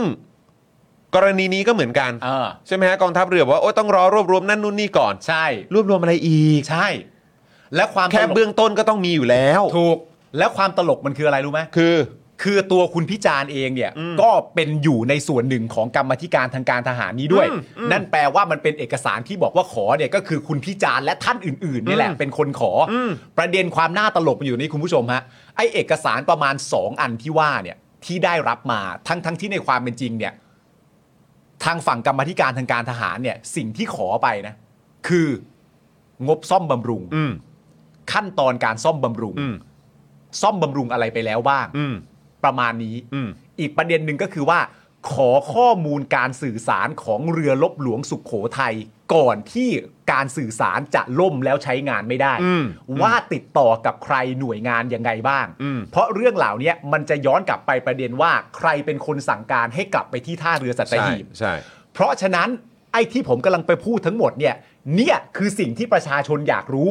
ชัดเจน ชัดเจน ครับผม ไม่มีอะไรหนักไปมากกว่านี้แล้ว เรือมันพร้อมไหม การซ่อมบำรุงเป็นยังไง งบประมาณที่ใช้ไปใช้เท่าไหร่ ขอข้อมูลในการสื่อสารก่อนที่เรือจะล่ม อันนี้ใช่ไหมที่ประชาชนถาม ส่วนข้อมูลที่ได้มาจากทางกองทัพเรือเนี่ย คือข้อมูลที่ว่าด้วยเรื่องอัตราของบุคคลที่ขึ้นไปในเรือลำนั้น แล้วพอย้อนกลับมาความตลกมันคืออะไรรู้ไหมก็ไอข้อมูลสองอย่างที่ทางกองทัพเรือให้กับกรรมาธิการเนี่ย ก็คือข้อมูลเดียวกับที่ประชาชนได้รู้ตอนนี้ อืม กูก็ไม่ได้รู้อะไรเพิ่มเติมเลย ใช่ แล้วมึงก็ยังคงยืนยันหลังจากผ่านมา 2 เดือนเสร็จเรียบร้อย แล้วข้อมูลที่ให้ไปนะตอนนั้น คือข้อมูลที่ให้ไปในการเรียกมาคุยตั้งแต่ครั้งที่สอง อืม มันจริงใจเปล่ะครับ แล้วคุณผู้ชม ผมถามหน่อย ไอการแสดงออกในลักษณะแบบเนี้ยไอการที่เขาขอเอกสารไป เขาขอข้อมูลไป ซึ่งไอคำว่าขอเนี่ย ก็เป็นอะไรที่ใจดีนะ มีมารยาทนะ อืม จริง ๆ แล้วเนี่ยมันเป็นหน้าที่นะ อืม ที่พวกคุณน่ะต้องส่งให้เขา อืม และไม่ใช่ว่าแบบพูดบอกหูซ้ายทะลุหูขวาแบบนั้นมาไม่ได้ อ่า เพราะว่าการที่คุณทำแบบเนี้ยแล้วก็เออระเหยแล้วก็ช้าแล้วก็ไม่ยอมส่งให้หรือว่าอะไรต่างๆ เนี่ยเวลาขอเนี่ยมันช่างยากลำบากเหลือเกินเนี่ย ใช่ มันคือเป็นการแสดงให้ อ่า เห็นหรือแสดงการแสดงออกแบบเนี้ยมันทำให้ผมละกันในตัวแทนประชาเอ่อในฐานะเป็นประชาชนคนหนึ่ง อืม ผมรู้สึกว่าคุณน่ะไม่เห็นหัวตัวแทนประชาชน อืม เข้าใจไหม ใช่ เพราะว่าตัวแทนประชาชนซึ่งประชาชนเนี่ยเขามีเงินให้คุณผ่านภาษีเนี่ย เพื่อไปใช้จ่ายอะไรต่างๆเนี่ย อ่า แล้วพอมันมีปัญหามันมีเรื่องขึ้นมาเนี่ยประชาชนเขาก็ให้ตัวแทนประชาชนตรวจสอบว่ามันเกิดอะไรขึ้น อ่า ปัญหามันคืออะไร อืม แล้วกลายไปนว่าคุณก็ยึกยักนู่นนั่นนี่ แล้วก็แบบช้าเหลือเกินแบบเนี้ย อ่า หรือแบบมันมันไม่ทำแบบทันท่วงทีอ่ะ อืม มันคือการที่แบบว่าเอาเงินเราไปใช้ เอาอำนาจอะไรต่างๆ ที่ที่คุณได้รับมาเอาไปใช้อะไรต่างๆ โดยที่เหมือนไม่เห็นหัวเราอ่ะ ใช่ พอมีปัญหาขึ้นมาก็ไม่เห็นหัวเราอีกอ่ะ ใช่ แบบนี้คือมันเอาตรงๆมันทุเรศครับ ใช่ แล้วดูทั้งหมดที่คุณพิจารณ์บอกให้เรารับฟังนะคุณผู้ชม และล่าสุดจำได้ไหมเอกสารที่เราบอกออกมา ชูชีพพอแน่นอนดูจากอะไรดูจากการเบิก อืม ดูจากเอกสารการเบิกตายฮะ บ้าบอ ยังมีการบอกต่อด้วยนะครับว่าตามรายงานนี้เนี่ยนะครับผมตามรายงานนี้นะฮะที่คุณพิจารณ์บอกว่าจริง ๆ แล้วไอรายงานที่ว่านี่เปิดในเก๊ะในโต๊ะก็น่าจะเจอแล้วนะ อืม นะฮะตามรายงานนี้นะครับจะพบว่าเรือหลวงสุขโขทัยเนี่ยนะครับ แม้ซ่อมเสร็จแล้ว แต่ยังมีปัญหาหลาย ๆ จุดครับ ตั้งแต่จุดเล็ก ๆ ไปจนถึงจุดใหญ่ ๆ จนตนเนี่ยกล้าพูดเลยว่านี่ไม่ใช่ความบกพร่องโดยสุจริตครับ แต่เป็นความจงใจบกพร่อง เป็นการทุจริตในการซ่อมทำแบ่งกันกินทีละส่วนคนละคำผมพักไม่แน่ใจแล้วว่าตกลงนี่มันเรือลบหรือขนมเค้กกันแน่นะฮะปัญหาหลายจุดอ่ะคุณจรต่อได้ อ่ะได้ครับ ปัญหาหลายจุดที่ว่าเนี่ยนะครับมีอะไรบ้างนะครับ อย่างเช่น สมอเรือครับ อืม สมอเรือครับ เริ่มจากสมอกันเลยคุณผู้ชม เริ่มจากสมอเรือนก่อนครับ จากการทดสอบการใช้งานจริงหลังการซ่อมเนี่ยนะครับ พบว่ามอเตอร์ฝั่งขวาขัดข้อง มีอาการหยุดการทำงานในบางจังหวะ ครับ มาตรวัดแรงดันต่างๆ ที่ใช้ในเรือก็ใช้การไม่ได้ อืม บ้าไปแล้ว เรือรบ มาตรวัดก็ใช้การไม่ได้ แต่เรือรบนะ เรือรบครับ ครับ แล้วก็ต้องพร้อมรบอยู่เสมอเนาะ อืม เออ เครื่องจักรหลายตัวมีค่าการสั่นสะเทือนที่ผิดปกติครับ โอ้โห ซึ่งมีสาเหตุมาจากการติดตั้งที่ไม่ได้มาตรฐาน โอ้โห รวมถึงเครื่องกำเนิดไฟฟ้าครับ อันนี้อ่ะ เสียครับ ใช้ได้ 3 เครื่องจาก 4 เครื่อง ครับ ทำไมซ่อมแล้วยังมีปัญหา อืม ผู้มีหน้าที่ซ่อมซ่อมกันยังไงครับ ครับ และคนที่มีหน้าที่ตรวจรับเนี่ย ไปตรวจรับกันยังไง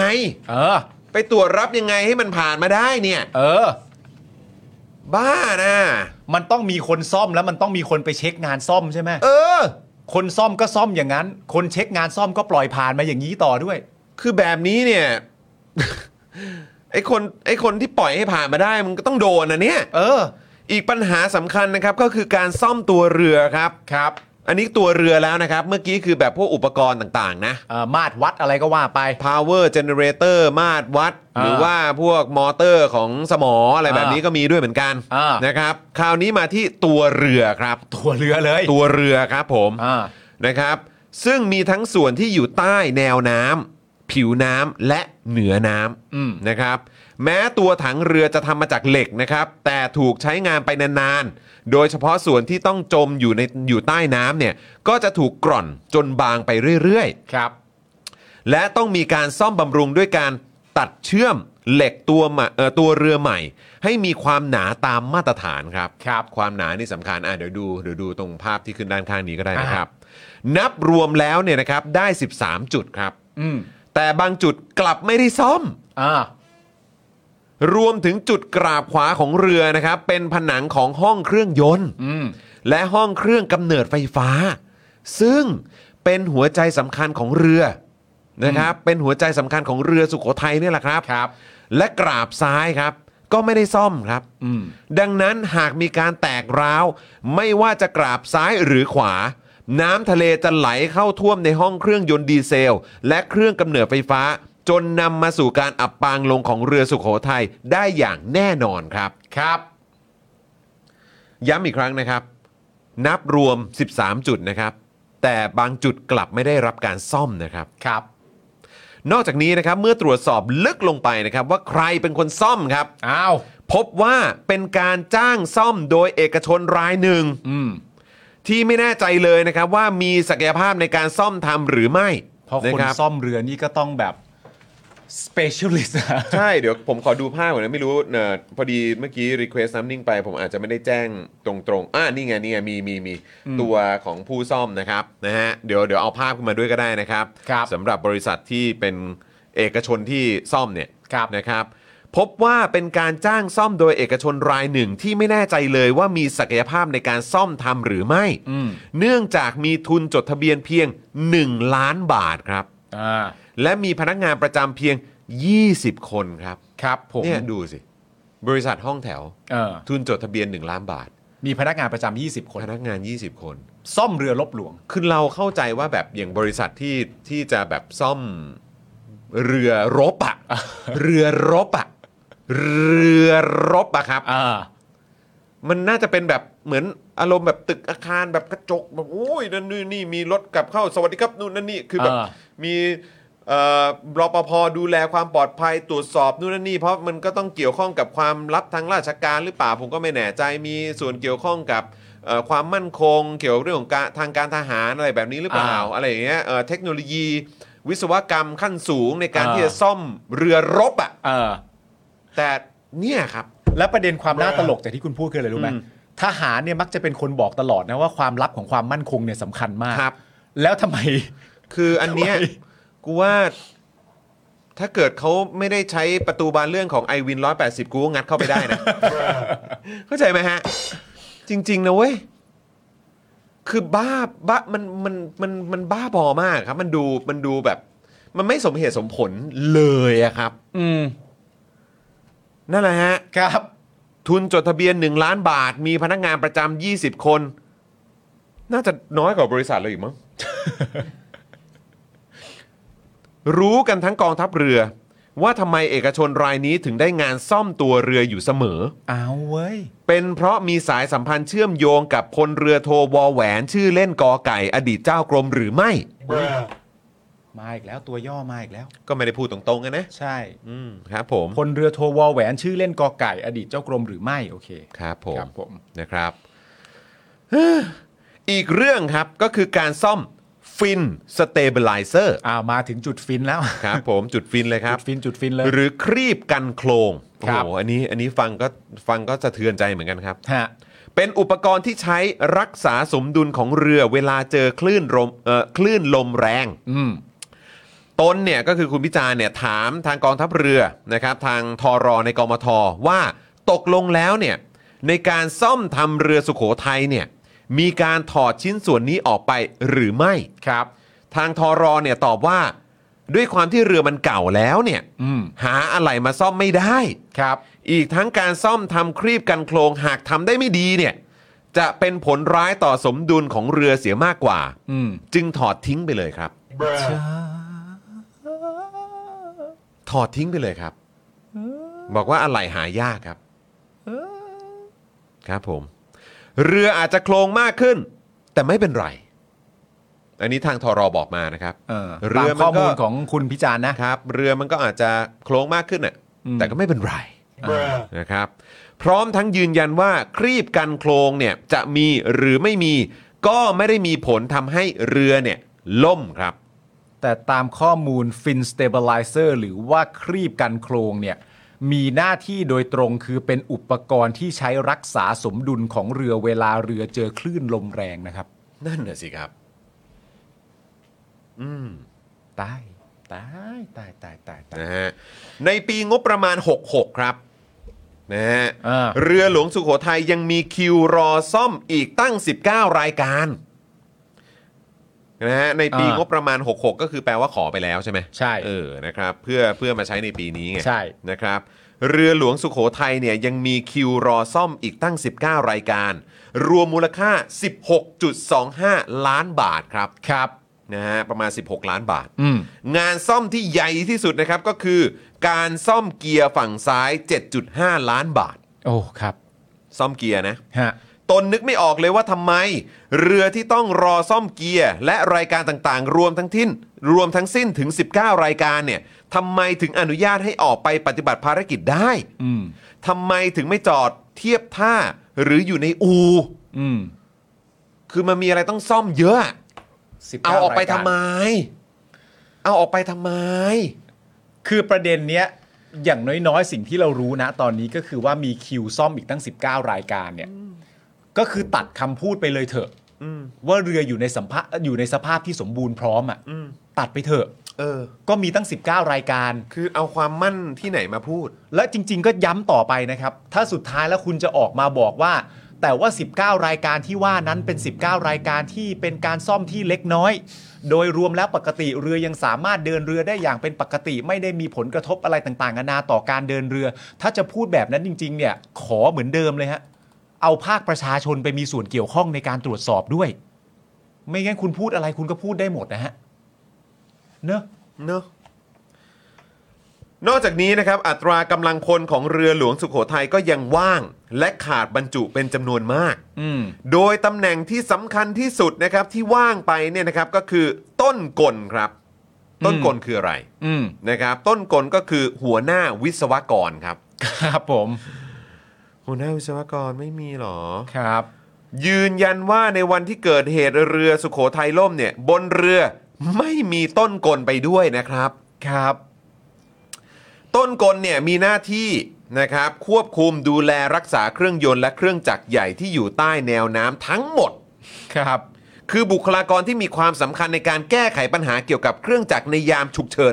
มากที่สุด แต่ยืนยันว่าวันนั้นต้นกลที่ว่านี้ไม่อยู่บนเรือ ไม่มี ไม่มีต้นกลอยู่บนเรือ ไม่มีครับ แต่ก็ออกเรือ ก็จะไป ในสภาพเรือที่อย่างที่คุณพิจารณ์รายงานให้เราฟัง แล้วต้นกลที่จะเป็นคนดูแลเวลาเครื่องจักรเกิดความผิดปกติหรือเสียหายขึ้นมา ก็ไม่มี อืม แต่ก็ออกเรือไป ต้องไป อืม นะครับ ครับ และที่ต้องจับตาหลังจากนี้นะครับ ก็คือการกู้เรือหลวงสุโขทัยครับ ครับ อันนี้สำคัญ ใช่ครับ เราได้ยินตัวเลขมาแล้วใช่ไหมครับ ในช่วงที่ผ่านมา 200 ล้านบาทครับ ครับ 200 ล้านบาทเราน่าจะพอได้เห็นกันไปตามหน้าสื่อต่างๆนะครับ ว่าเขามีการ estimate กันว่าจะอยู่ที่ประมาณ 200 ล้านบาท ก่อนหน้านี้คาดกันว่า 100 ล้าน อืม นะครับ แต่ตอนนี้เลขมันเป็น 200 ล้านแล้วนะครับ ครับ เดี๋ยวมาดูกันดีกว่านะครับว่าที่เขาจับตามองคืออะไรยังไง ครับ นะครับทางกองทัพเรือเนี่ยกำลังอยู่ในขั้นตอนประชุมหารือวางแผน โดยตั้งคณะทำงานขึ้นมานะครับกำหนดเงื่อนไขในการคัดเลือกเอกชนที่จะมาดำเนินการ คร่าวๆเนี่ยมี 3 ประการครับก็คือ ต้องมีประสบการณ์ในการกู้เรือที่มีน้ำหนักมากกว่า 1,000 ตัน อืม เรือที่เคยกู้เนี่ยต้องจมลึกจากพื้นผิวตั้งแต่ 50 เมตรขึ้นไป ซึ่งเป็นระดับความลึกเดียวกับที่เรือหลวงสุโขทัยจมลง ครับ และเป็นสมาชิกนะครับของ International Salvage Union อืม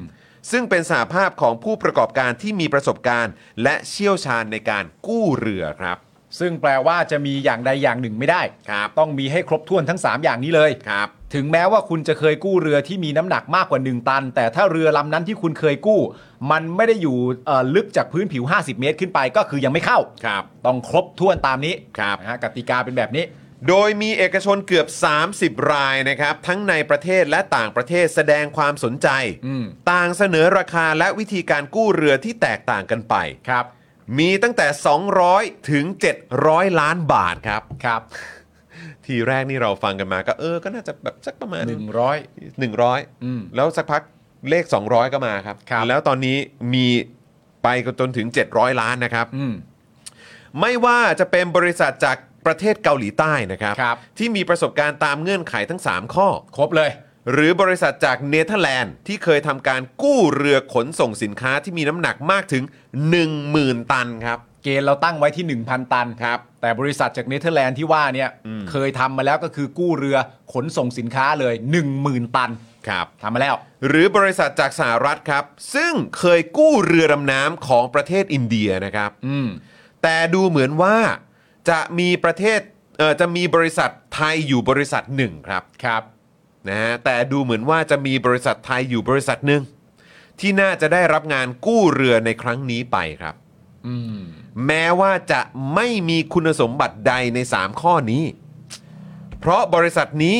ได้รับการรับรองจากพลเอกประวิทย์วงษ์สุวรรณหรือไม่ ตั้งข้อสังเกต ถาม ถาม ถาม ถาม ก็ไล่เรียงมาให้ดูว่าเกาหลีใต้นะครับผมเคยมีเอ่อเกาหลีใต้เนี่ยไม่ต้องคิดอะไรมากเลย ประสบ ครับ ประสบการณ์เนี่ยตามเงื่อนไขเข้าเกณฑ์ทั้ง 3 ข้อ ครับ เนเธอร์แลนด์นี่ 10,000 ตันก็เคยกู้มาแล้ว ครับ สหรัฐนี่เคยกู้เรือดำน้ำมาแล้วเลยนะฮะที่ประเทศอินเดีย อืม แต่บริษัทหนึ่งในไทยนะตอนนี้เนี่ยตามข้อมูลวิจารณ์บอกว่าไอ้คุณสมบัติที่ว่า 3 ข้อนี้ไม่เข้าเลยทั้ง 3 ข้ออ อืม แต่อาจจะได้รับงานไป คุณพิจารณ์เนี่ยบอกว่าสุดท้ายก็ไม่แน่ใจนะครับ ว่าเป็นเพราะแบริ่งเพลาจากรั่วซึม หรือแผ่นเหล็กใต้ท้องเรือที่ทนรับความเครียดสะสมนะครับ ในเนื้อเหล็กไม่ไหว แล้วก็แตกร้าว จึงทำให้น้ำทะเลไหลเข้าใต้ท้องเรืออย่างรวดเร็ว โดยไหลเข้าไปในส่วนของเครื่องกำเนิดไฟฟ้าทำให้ระบบไฟฟ้าล้มเหลว เครื่องยนต์ดับลง เจ้าหน้าที่พยายามติดเครื่องกำเนิดไฟฟ้าสำรอง แต่เครื่องกำเนิดไฟฟ้าหมายเลข 4 ไม่สามารถใช้งานได้ เรือรบที่มีขนาดเกือบ 80 เมตร หนักเกือบ 1,000 ตัน จึงเหลือเครื่องกำเนิดไฟฟ้าเพียง 1 ตัว ไม่เพียงพอต่อการขับเคลื่อนต่อไปได้ ในท้ายที่สุด เรือหลวงสุโขทัยที่มีรูรั่ว ขาดต้นกล ขาดมาตรวัดที่ใช้งานได้จริง ขาดครีบกันโครง และขาดกำลังเครื่องยนต์ที่จะไปต่อ จึงต้องจมลงสู่ก้นอ่าวไทย สังเวยชีวิตทหารเรือ 24 นาย ครับ สูญหายอีก 5 นายนะครับ ครับผม คุณวิจารณ์บอกต่อนะครับว่าทำไมถึงจ้องจะกินกันให้ได้ทุกส่วน การซ่อมบำรุงก็ไม่ได้มาตรฐาน อะไหล่ที่ควรจะเปลี่ยนก็ไม่เปลี่ยน ผู้รับเหมาที่จ้างมาซ่อม แทนที่จะเป็นบริษัทดีๆ กลับเป็นบริษัทห้องแถวที่ไหนก็ไม่รู้ สรุปแล้วเป็นเรือรบหรือเป็นขนมเค้กกันแน่ครับ เอาเลย ในประเด็นนี้เนี่ยนะครับ ก็มีความจำเป็นที่จะต้องมีคนตอบนะครับผมคุณผู้ชม คุณผู้ชมจำสิ่งที่เราเล่าไปนะครับที่คุณพิจารณ์ตั้งคำถาม แล้วก็เหตุการณ์ที่มันเกิดขึ้นตามเอกสารที่ได้รับมานะครับ ทีนี้เรามาดูคำชี้แจงกันบ้าง ครับ นะครับผมว่าคุณผู้ชมมีความรู้สึกว่าคำชี้แจงเนี่ยมันสมน้ำสมเนื้อกับคำถามที่ถูกตั้งไว้ไหมนะครับผม ด้านพลเอกชัยชาญช้างมงคลครับ ซึ่งเป็นรัฐมนตรีช่วยกลาโหมเนี่ยนะครับ ชี้แจงไว้แบบนี้ครับ การซ่อมบำรุงเรือเป็นไปตามแผนและห่วงเวลา ช่างต้องผ่านการอบรม มีใบประกอบวิชาชีพวิศวกร กรณีต้องใช้เอกชนตรวจสอบ ก็ต้องมีประกอบวิชาชีพเช่นกัน ส่วนการกู้เรือ ทางทอรอได้ตั้งคณะกรรมการ ในการพิจารณาในการกู้เรือ โดยมี 30 บริษัทมาเสนอ แต่อยู่ระหว่างการพิจารณา พลเอกชัยชาญยังย้ำอีกด้วยนะครับว่าการดำเนินการต่างๆ ต้องทำให้โปร่งใสครับ เหรอ แต่หลังจากพูดประเด็นนี้ทั้งหมดจบนะครับ พลเอกชัยชาญช้างมงคลเนี่ยนะครับ กลับไม่ได้ชี้แจงเรื่องการแบ่งเค้กภายในกองทัพนะครับ เป็นไงครับคุณผู้ชม ฟังคำถาม ฟังข้อวิจารณ์ ฟังเอกสาร แล้วมาเจอคำตอบแบบนี้ เป็นไงบ้างฮะ สบายใจไหมครับ อ่า โอเค เป็นไงครับ ครับผม มันคืออันเดียวกับอะไรรู้ป่ะ ที่เมื่อวานเราโชว์ไอ้ใบของคุณทิพานันท์อะ อืม คือไอ้พูดอย่างเงี้ย มันก็พูดได้ไง ครับ แต่คุณก็รู้ตั้งแต่แรกว่าเขาไม่ได้ตั้งคำถามแบบนั้น เขาไม่ได้ถามเรื่องนี้ เขาไม่เขาไม่ได้เขาถามเรื่องนี้แหละ เออ แต่เขาถามเรื่องนี้ในความเป็นจริงอ่ะ อืม เข้าใจไหม และรายละเอียด และรายละเอียด ที่เขาเจาะจงไปแล้ว ใช่ อืม แต่อันเนี้ยคือเหมือนมาบอกว่า แล้วอย่างที่บอกไปคนเชียร์นี่ก็ต้องใสมากๆเลยนะ ในการที่คุณจะฟังข้อวิจารณ์ ข้ออภิปรายตามข้อมูลที่มีมาแบบนี้อะ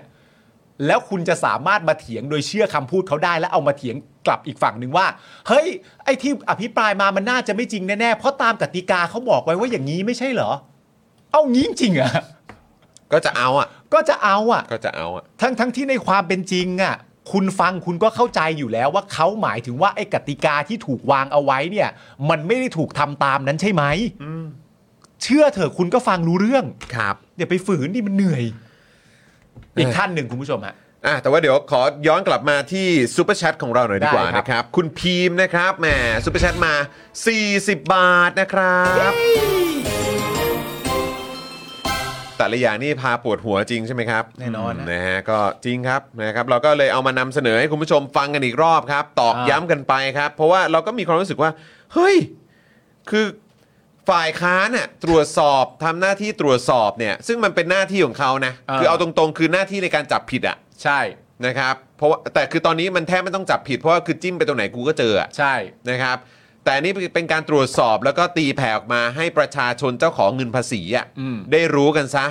ว่าที่ผ่านมาเนี่ยไอ้ผู้ที่เปล่าประกาศว่าจะมารับใช้ประชาชนน่ะ ครับ ไม่ว่าจะเป็นรัฐบาล อืม นี้นะครับที่จริง ๆ แล้วเริ่มต้นมาจากการไม่ได้ชนะการเลือกตั้งด้วยนะ ใช่ นะครับก็ไปรวบรวมพักเล็กพักน้อยพักกลางอะไรต่างๆ มาจัดตั้งรัฐบาล อืม นะครับก็ไม่ได้ทำตามเอ่อความเขาเรียกว่าอะไรเอ่อความเหมาะสม อืม นะครับที่มันควรจะเป็นนะค ค รั รั บบ ในการในการเลือกตั้งตามระบอบประชาธิปไตยตั้งแต่ต้นด้วยซ้ำ อ่าน นะครับก็อ่ะโอเค มึงก็จัดตั้งรัฐบาลได้โอเค อืม โอเค แต่อีกพาร์ทหนึ่งครับ ก็คือข้าราชการหรือ civil servant นะฮะ ครับ นะฮะซึ่งจริงๆแล้วก็คือต้องเป็นคนที่รับใช้ประชาชน อ่า การทำงานรับใช้ประชาชนภายใต้รัฐบาลนี้ พวกข้าราชการเนี่ยทหารตำรวจเอ่อข้าราชการประจำทั้งหลายเนี่ยทำงานกันอย่างไรบ้าง ครับ วันนี้เราก็ได้เห็นกันแบบเต็มๆครับสองวันติดที่เห็นถึงความเละเทะ เน่าเฟะ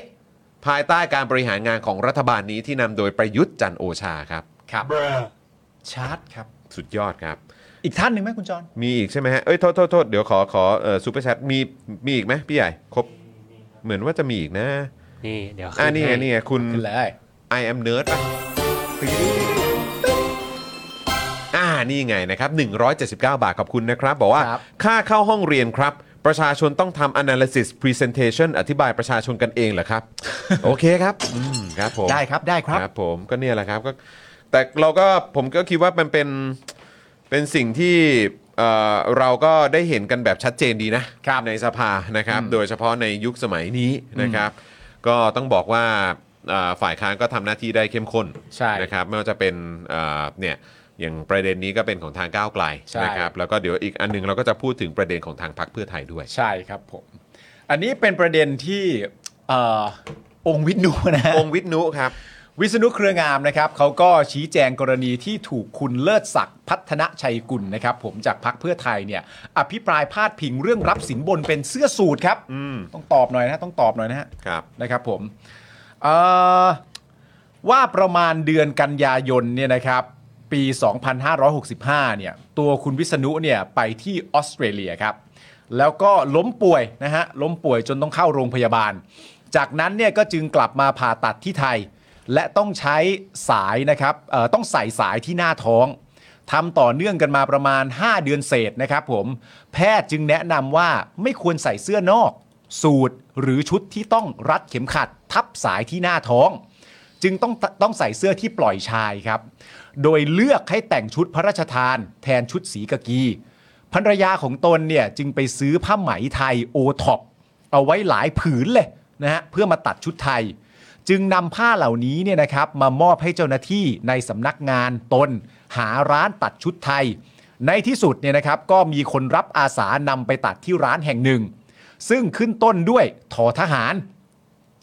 โดยตนเนี่ยจ่ายค่าตัดทุกครั้ง ไม่มีใครออกให้เลย โดยราคาเนี่ยอยู่ที่ 2,000 ถึง 2,500 บาทต่อตัว โอ้ไม่เกินไม่เกิน3,000ด้วยนะ โอ้โห จริง ๆ ถ้าทำเองขนาดนี้นี่เกินก็ได้นะ เกินก็ได้นะครับ เกินก็ไม่ติดแต่ทำไมกันมันบังเอิญทำเองก็ทำเองแล้วเนี่ยนะฮะ โอ้โหแล้ว ไม่มี นี่ อยากรู้เลยไปตัดที่ไหนเนี่ย ร้านไหนครับเนี่ย ร้านทอทหารที่ว่าเนี่ยนะฮะ เออ ขนาดร้านยังขึ้นต้นด้วยทอทหารเลยนะฮะ เออ โอ้โห แต่อย่างไรก็ดีครับ แม้กระทั่งทำเองขนาดนี้เนี่ยราคายังอยู่ที่ 2,000 ถึง 2,500 เลยนะ โอ้โห นะครับผม ต้องบอกเลยว่าค่าครองชีพนี่ไปตัดที่จังหวัดไหนฮะเนี่ย เออ มครับผม ไม่แน่ใจเลยดีนะเขาไม่บอกนะฮะราคาเสื้อตัวหนึ่งที่ตัดก็อยู่ที่ราคา 2,999 บาทพอดี ครับครับผม ยิ่งใหญ่ไปเลย แต่นี้ไม่ใช่นะ 2,000ถึง2,500 นะครับ ครับ แล้วก็ไม่เคยรับสูตรหรือชุดไทยฟรี นอกจากได้รับจากผ่านการประชุมครมสัญจร ที่ผู้ว่าแต่ละจังหวัดเนี่ยจะตัดให้ครม ซึ่งก็เป็นของสำหรับทั้งคณะนะครับ ครับ คุณวิษณุนะครับยังกล่าวต่อว่าถ้าจะเรียกนะฮะจะรับผลประโยชน์อะไรเนี่ย ก็คงไม่ใช่ชุดไทยพระราชทานหรอก จะเป็นแหวนนาฬิกาสร้อยเนี่ยนะฮะก็ดูจะเข้าท่ากว่า และคุ้มกับชื่อเสียงเกียรติยศ อื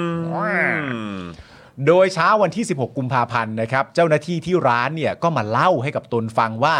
เมื่อไม่กี่วันที่ผ่านมาเนี่ยนะฮะมีชายไทยสองคน เอาผ้าไปให้ที่ร้านตัด ราคา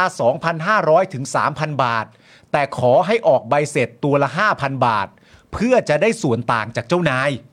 โอ้ยครับผม และบอกที่ร้านว่าเจ้านายนั้นชื่อวิษณุเครืองามเป็นรองนายก ดังนั้นเนี่ยต้องสืบเสาะกัน ส่วนตนจะดำเนินงานตามที่เห็นสมควรต่อไป นี่ เอาผิดคนอื่นเขาด้วยนะครับผม นะครับก็เดี๋ยวรอดูเนาะ ครับ เออ ผม นะครับก็วันนี้นี่จริงๆเอ่อเมื่อวานสิเอ่อผมก็เห็นใช่ไหมคุณคุณสุทินเขาสรุปเมื่อวานนี้เนี่ย อืม ใช่ไหมครับก็ก็ดูที่คุณสุทินพูดถึงประเด็นนี้ด้วยเหมือนกันคุณสุทินก็บอกว่าเออตอนทีแรกก็ฟังว่าเอ้ยจะมาพูดเรื่องนี้ทำไม อืม เออคือแบบว่าชุดเชิดอะไรตัดกันมาแบบราคาเท่านี้เอง อ่า หลักมงหลักหมื่นใช่ไหม อืม เออใช่ไหมครับแต่ว่าเออพอมานั่งคิดดู ถ้า อ่า เกิดว่ากรณีนี้มันเป็นจริง เออ ใช่ไหมครับ เรื่องเล็กๆ แบบนี้ยังทำได้ อืม เรื่องใหญ่ ๆ อื่น อืม ที่มันเกี่ยวข้องกับงบประมาณ อืม แบบเป็นล้านขึ้นไปเนี่ย เออ มันจะขนาดไหนล่ะ อืม ก็ดีแล้วที่มีการหยิบยกคำถามนี้ขึ้นมาถามกันใน ใช่ สภ เพราะว่าถ้าเกิดว่ามันเกิดขึ้นจริง ๆ เนี่ย อืม นั่นก็แปลว่า วิธีการอะไรต่างๆ นานาแบบนี้เนี่ย อืม โครงข่ายหรือรูปแบบระบบปฏิบัติการ มันก็คงจะคล้ายคลึงกันต่างกันแค่จำนวนเงินเท่านั้นเอง อืม แล้วก็รายละเอียด เพราะ ใช่ ฉะนั้นจากเล็กไปหาใหญ่พูดถึงก็ดีแล้วฮะ ถูกต้องครับ ก็ดีแล้ว ถูกนะครับ ต้องครับผม นะ นะครับอ่ะเมื่อกี้มีซูเปอร์แชทเข้ามาอีกหนึ่งท่านนะครับนะฮะคุณอะไรเอ่ย เดี๋ยวขอดูนิดนึงอ่าคุณ Rabbit Play นะครับซูเปอร์แชทมา 70 บาท ขอบคุณนะครับนะ ครั ฮะ บ บอกว่าอยากเอาอะไรนะ อยากเอา คอนเวิร์ต อ๋อ อยากเอาคอนเวิร์ตไปชุบน้ำแล้วเตะจนกว่าจะแห้งแล้วจุ่มอีกครับโอ้โหครับผมอันนี้ยังไม่ได้ระบุนะว่าใครนะฮะ ไม่ ครับ ขาย ผม ไม่ขายก็อยากทำเฉย ครับผม ๆ อาจจะเป็นหมายถึงเตะฟุตบอลก็ได้ โอ้นี่เป็นการซ้อมนะฮะ เป็นการ เออ ซ้อมนะครั ซ้อมบอลซ้อมบอล ครับผม นะครับผมอ่าอีกท่านหนึ่งนะครับผมก็คือคุณปฏิพัฒน์สันติพาดาครับ ครับ อันี้จากทางพักก้าวไกลนะครับ ครับ อภิปรายเรื่องการทุจริตโครงการบ้านสวัสดิการทอบอครับ มาแล้วครับ มาแล้วครับผม มาแล้วครับ ซึ่งเป็นตามที่บอกนะฮะเป็นต้นเหตุกราดยิงที่โคราชเนี่ยนะครับ โดยพบว่ามีการหักค่าหัวคิว 5%ต่อบ้านทุกหลังของโครงการเลยนะ ครับ ทุกหลังเลยนะ ครับ ส่วนเงินส่วนต่างค่าบ้านเนี่ยนะครับ หรือการประเมินราคาบ้านสูงกว่าความเป็นจริง เพื่อให้ผู้กู้ได้เงินส่วนต่าง เอาไปตกแต่งบ้านหรือเอาไปใช้เพื่อการอื่น การรับเช็คโดยกำลังพลไม่มีอยู่จริงครับ แต่ดำเนินการผ่านตัวกลางครับ ซึ่งตัวกลางที่ว่าเนี่ย ก็คือเป็นจ่าฮะ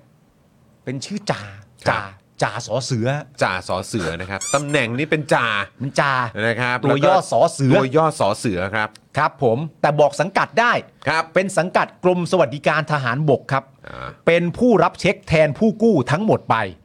จากนั้นผู้ประกอบการก็โอนค่าธรรมเนียม 5%ไปให้ ว้าว คนกลางบุคคลต่อไป คือจ่าเหมือนกัน แต่อันนี้เป็นจ่าทอทงฮะซึ่งเป็นผู้ได้รับมอบหมายให้ดูแลเอกสารข้อมูลของผู้ประกอบการทั้งหมด และจะเป็นผู้โอนเงินก้อนนี้ไปให้กับเสเงินกู้ครับนี่กระบวนการนะฮะ คุณปฏิพัฒน์นะครับ ผมได้นำหลักฐานเป็นสมุดบัญชีออมทรัพย์ครับ ของจ่าสอเสือที่ว่าไปข้างต้นเนี่ยฮะ โอ้โหไปเอามาได้ด้วย เอามาหมดนะฮะจำได้ไหมคุณโรม ครับ ไปเอาแชทมา ครับ คุณพิจารณ์ไปเอาเอกสารของทอรอมา ประเด็นเรื่องโลลบหลวง ครับ คุณปฏิบัติ ไปเอาสมุดบัญชีออมทรัพย์ของจ่าสอเสือมาเอาเว้ย พร้อมกับแชทไลน์นะครับ ที่คุยกับผู้ประกอบการ ก้อย อืม มาเปิดให้เห็นถึงกระบวนการทุจริตครับ ครับ พร้อมระบุว่าหากไล่ดูบัญชีนะครับในช่วงต่างๆ จะพบสิ่งที่น่าผิดสังเกต ว่านายทหารยศจ่าคนหนึ่งในกองทัพบบกเนี่ยนะครับ กลับมีเงินเดือนในบัญเอ่อมีเงินเดือนนะฮะในบัญชีนะครับ สูงถึงหลักแสนหรือหลักล้านบาทในแต่ละวันครับ ในแต่ละวันครับ ออกจากบ้านไปทำอะไร ในแต่ละ มา วันด้วย ในแต่ละวันนะครับจะมีเงินในบัญชีสูงถึงหลักแสนหรือล้านบาทในแต่ละวันนะฮะพร้อมกับการส่งสลิปผ่านทางแชทไลน์ครับ และยังภาพของกระดาษจดที่แจกแจงรายละเอียดค่าต่างๆ ที่ต้องจ่าย ซึ่งกระบวนการเช่นนี้เนี่ยนะครับ แม้จะมีการเปลี่ยนตำแหน่งเส เงินกู้มาถึง 3 คนตลอด 9 ปีนะฮะใน 9 ปีเนี่ยเปลี่ยนเส3คนนะครับผมแต่ระบบที่ว่านี้ไม่หายไปฮะ โอ้โห ยังคงอยู่เหมือนเดิมฮะ เพราะฉะนั้นอันนี้คงไม่ใช่แค่ที่ตัวบุคคลแล้วล่ะครับ มัน ครับ เป็นที่ระบบเลยนะครับเพ มั ราะ น มัน เป็น เป็น ที่ ระบบเลยครับ โครงสร้างหรือเปล่าฮะ ครับเขาทำกันเป็นระบบเลยนะครับ ครับ ผม ผม เปลี่ยนคนไประบบมันก็ยังอยู่นะครับ ใช่ อืม เออ ครับ ที่น่าสนใจเป็นพิเศษนะครับ เป็นพิเศษมากๆเนี่ยนะฮะก็คือหลักฐานที่บ่งชี้ให้เห็นด้วยว่า แม้อ่าว่าแม้แต่เจ้ากรมสวัสดิการทหารบกเนี่ยนะฮะ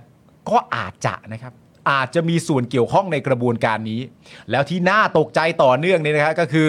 แม้แต่คนในระดับที่ใหญ่กว่าเสไปอีกเนี่ยนะฮะก็อาจจะมีการเรียกรับเงินด้วยเช่นกัน ดังปรากฏจากหลักฐานนะครับ เป็นสลิปในแชทไลน์นะครับ ผมที่พล พลตรีวสันต์นะครับ ในขณะนั้นเนี่ยเป็นรองเจ้ากรมสวัสดิการทหารบก ตามที่ข้อมูลของคุณปฏิพัฒน์ชี้แจงเนี่ยนะครับ ก็ได้รับเงินเต็มๆจากจ่าทอธงด้วย นะฮะ จริงไหมเนี่ย ได้รับเงินเต็มๆนะฮะจากจ่าทอธงเป็นยอดเงิน 1 0 0 0 0แสนบาทครับที่คาดได้นะครับว่าน่าจะเป็นเงินเก็บผ่านจากทางผู้ประกอบการนั่นเองวู้เก้าปีแล้ว พลตรีวสันต์นะครับในขณะนั้นเป็นรองเจ้ากรมสวัสดิการทหารบก ก็ได้เงินได้รับเงินเต็มๆ จากจ่าทอธงเป็นเงิน 1 0 0 0 0แสนบาท อันนี้คือข้อมูลนะครับจากคุณปฏิพัฒน์นะครับ ใช่ โอ้โห คือเพราะว่าเจอเป็นหลักฐานเป็นสลิปในแชทไลน์นะฮะ ครับผม คือหลักฐานเป็นสลิปอะว่างั้นดีกว่า ถ้าเกิดว่าจะบอกว่าสลิปนี้ตัดต่อหรือเปล่าจากแชทไลน์เนี่ยงั้นก็ต้องไปตรวจกันดูนะ ซึ่งตรวจง่ายค ตร รั ว บ จง่ายนะค ตร รั ว บ จง่ายฮะ ธนาคาร คุณมีหลักฐานอะไร สลิปครับ เออ ยังไงดีฮะ เออ ยังไงดีฮะ ซึ่ง ชื่อมันก็บอกฮะ ซึ่งถ้าเกิดว่าทางเนี่ยเอ่อผู้ที่ถูกแบบกล่าวชื่อเนี่ยรู้สึกแบบไม่โอเคเนี่ย ผมคิดว่าต้องมีการตรวจสอบกันอย่างจริงจังแล้วนะฮะ ใช่ เช็คกันไปถึงธนาคารเลยนะครับว่ามันเกิดขึ้นจริงใช่ไหม ใช่ คุณมีหลักฐานอะไร มีเยอะขนาดไหนถึงจะมากล้าพูดแบบนี้ เออหลักฐานเป็นบัญชีออมทรัพย์อะครับมีเยอะพอไหมฮะ สุดยอดนะครับ ขู่เหอะ ก็ต้องอธิบายให้ได้ครับว่า 1 0 0 0 0แสนนี่มันคืออะไร ใช่ไหมอะอ่ะคุณปฏิพัฒน์ก็กล่าวว่านะครับ แต่แล้วเนี่ยก็มีเหตุการณ์ที่ได้กลายมาเป็นต้นเหตุของโศกนาฏกรรมกราดยิงโคราชครับ เมื่อมีผู้ประกอบการรายหนึ่งนะครับ ก็คือป้าอนง ซึ่งเป็นทั้งแม่ยายของนายทหารที่มีอำนาจอนุมัติให้กู้ ครับ และมีความสนิทสนมกับนายทหารชั้นผู้ใหญ่หลายคน มีบารมีถึงขั้นทำตัวเป็นนายหน้า เอาบ้านในโครงการของก้อยเนี่ย ไปเสนอขายให้กับกำลังพลหลายคน เอาเว้ย แล้วก็ยักยอกเงินส่วนต่างของกำลังพลเหล่านั้นเข้าตัวเอง เป็นระบบไหม ครับ คือถ้าจริงนี่คือต้องตั้งคำถามนะครับ ว่านี่คือทหารหรือโจรนะครับเนี่ย ครับผม อืนะครับ ชื่อก้อยด้วยเหรอ ครับผม อ๋อ แต่ว่าอันนี้คือเขาบอกว่าเป็นเอ่อแม่ยายใช่ไหม เป็นแม่ยายของนายทหาร เออ อืมนะครับ ครับ อ๋อโอเค อันนี้ก็อาจจะก็มีส่วนเกี่ยวข้องกับตัวตัวกำลังพลเนี่ย ใช่ แต่อาจจะไม่ได้เป็นทหารโดยตรงใช่ไหม ใช่ใช่ใช่ นะครับ ใช่ อ่าอ่าโอเค ถอนถอนถอนเมื่อกี้ที่พูดไป ครับ แล้วก็ยักยอกเงินส่วนต่างของกำลังพลเหล่านั้นเข้าตัวเอง อืม ต่อมาเมื่อมีการร้องเรียนเกิดขึ้น ก็เกิดความพยายามนัดพูดคุยให้เรื่องจบ เออ ภายในห้องที่กรมสวัสดิการทหารบก ครับ ซึ่งมีการอัดคลิปเสียงมาเป็นหลักฐานยืนยันได้ อ้าว ว่ามีการอมเงินค่าส่วนต่างจริง อืม มีบุคคลที่เข้ามาเกี่ยวข้องและรับรู้ ทั้งเสเงินกู้ไปจนถึงพลตรีวอแหวน อุ๊ย รองเจ้ากรมสวัสดิการทหารบก เออ นะครับ ซึ่งมีหลักฐานแชทไลน์บ่งบอกอย่างชัดเจนนะครับ ว่าได้ทราบเรื่องที่เกิดขึ้น แล้วนะครับ และจะต้องมีการแก้ไขครับ เอาเว้ย คุณปฏิพัฒน์เนี่ยระบุนะครับว่านี่คือสิ่งที่เกิดขึ้นก่อนเหตุกราดยิง โคราช 25 วัน เออ เกือบเดือนนะฮะ ครับ ซึ่งหากกองทัพบกเพียงไปหยิบแฟ้มงานของป้าอนงมาดูเนี่ย ก็จะเห็นได้ว่า มีการโกงค่าส่วนต่างกำลังพลรายใดบ้าง อืม และก็จะได้เห็นชื่อของจ่าคลั่งเป็นหนึ่งในรายชื่อเหล่านั้น อืม แต่เมื่อกองทัพบกไม่ได้ดำเนินการใด ๆ จึงนำไปสู่โศกนาฏกรรมดังกล่าว อืม บทสนทนาที่เกิดขึ้นในวันที่มีเหตุการณ์กราดยิงโคราชเนี่ยก็ยิ่งแสดงให้เห็นว่า มีการรับรู้ถึงกระบวนการอมเงินส่วนต่างค่าบ้านมานานแล้ว เป็นเวลาเกือบเดือน ครับ รู้มาเป็นเดือนแล้วครับ อืม แต่ไม่มีใครทำอะไรทั้งสิ้น อ่า ถึงขั้นที่พลตรีวอแหวนเนี่ยพิมพ์แชทบอกกับก้อยเลยว่า เริ่มเป็นไปตามขั้นตอนที่หนูคิดไว้ ถ้าเชื่อหนูสักนิด คงไม่บานปลายขนาดนี้ คนอื่นคงไม่ต้องเดือดร้อนไปด้วย โห หลังเหตุการณ์ครับ ทางผู้บัญชาการฐานบกพอบทบ อ่า ก็ได้ออกมาสั่งการให้ยกเลิกโครงการบ้านพักทิ้งไป อืม ส่งผลให้ผู้ประกอบการขาดทุนเป็นหนี้กันหลายราย รวมถึงก้อย ที่เอาเรื่องการทุจริตไปร้องเรียนต่อ แต่แทนที่จะได้รับการแก้ไขปัญหากลับมีความพยายามไกล่เกลี่ยให้จบเรื่อง เออ มีหลักฐานเป็นบันทึกเสียงสนทนาที่ทำให้เห็นได้ชัดว่าพอบอทบในเวลานั้น คือพลเอกนรงค์พันธ์จิตแก้วแท้ รู้แล้วว่า เสสอเสือ รับสินบนจริง เออ แต่ก็ยังเลือกที่จะส่งคนมาเจรจาให้จบเรื่องไม่เอาความ โดยอ้างว่าเพื่อไม่ให้กองทัพเสื่อมเสียชื่อเสียงครับ จริง ๆ ถ้ากลัวกองทัพเสื่อมเสียชื่อเสียงเนี่ยก็คือปฏิบัติงานเอาคนผิดมารับโทษอย่างเงี้ย ก็ น่า จบปะวะ จบที่สุดนะ ซึ่งคืออะถ้าบอกว่าเป็นเนื้อร้ายหรืออะไรก็ตามอ่ะ เออ ก็จะได้ตัดออกไปไง เขาบอกตัดนิ้วตัดนิ้วไง เออ ไม่รู้ แต่ถ้าเกิดว่าอะไรอย่างนี้คือยังไงครับ อย่างนี้ อย่างนี้ ผม มัน เอ๊ะผมเอ๊ะเอ๊ะผบทบนะ มันจะเสียชื่อเสียงหนักขึ้นนะฮะ ท่านครับ ผมว่ามันฟังดูไม่สมเหตุสมผลนะครับ แล้วถ้ามี ถ้าจะไม่ให้เสื่อมเสียเนี่ยก็ เออ ต้องก็ต้องเหมือนแบบเขาเรียกว่าอะไรอะเหมือนแบบเหมือนทำให้เคลียร์ชื่อเสียงตัวเองอ่ะ เคลียร์ชื่อเสียงตัวเองเอาคนผิดมาลงโทษอย่างหนัก ก็ รวมถึ จบ ง ไง ปฏิรูปกองทัพไปเลย ใช่ไง เออ แต่คือพอมาอย่างเงี้ยมันมันคือมันคือความ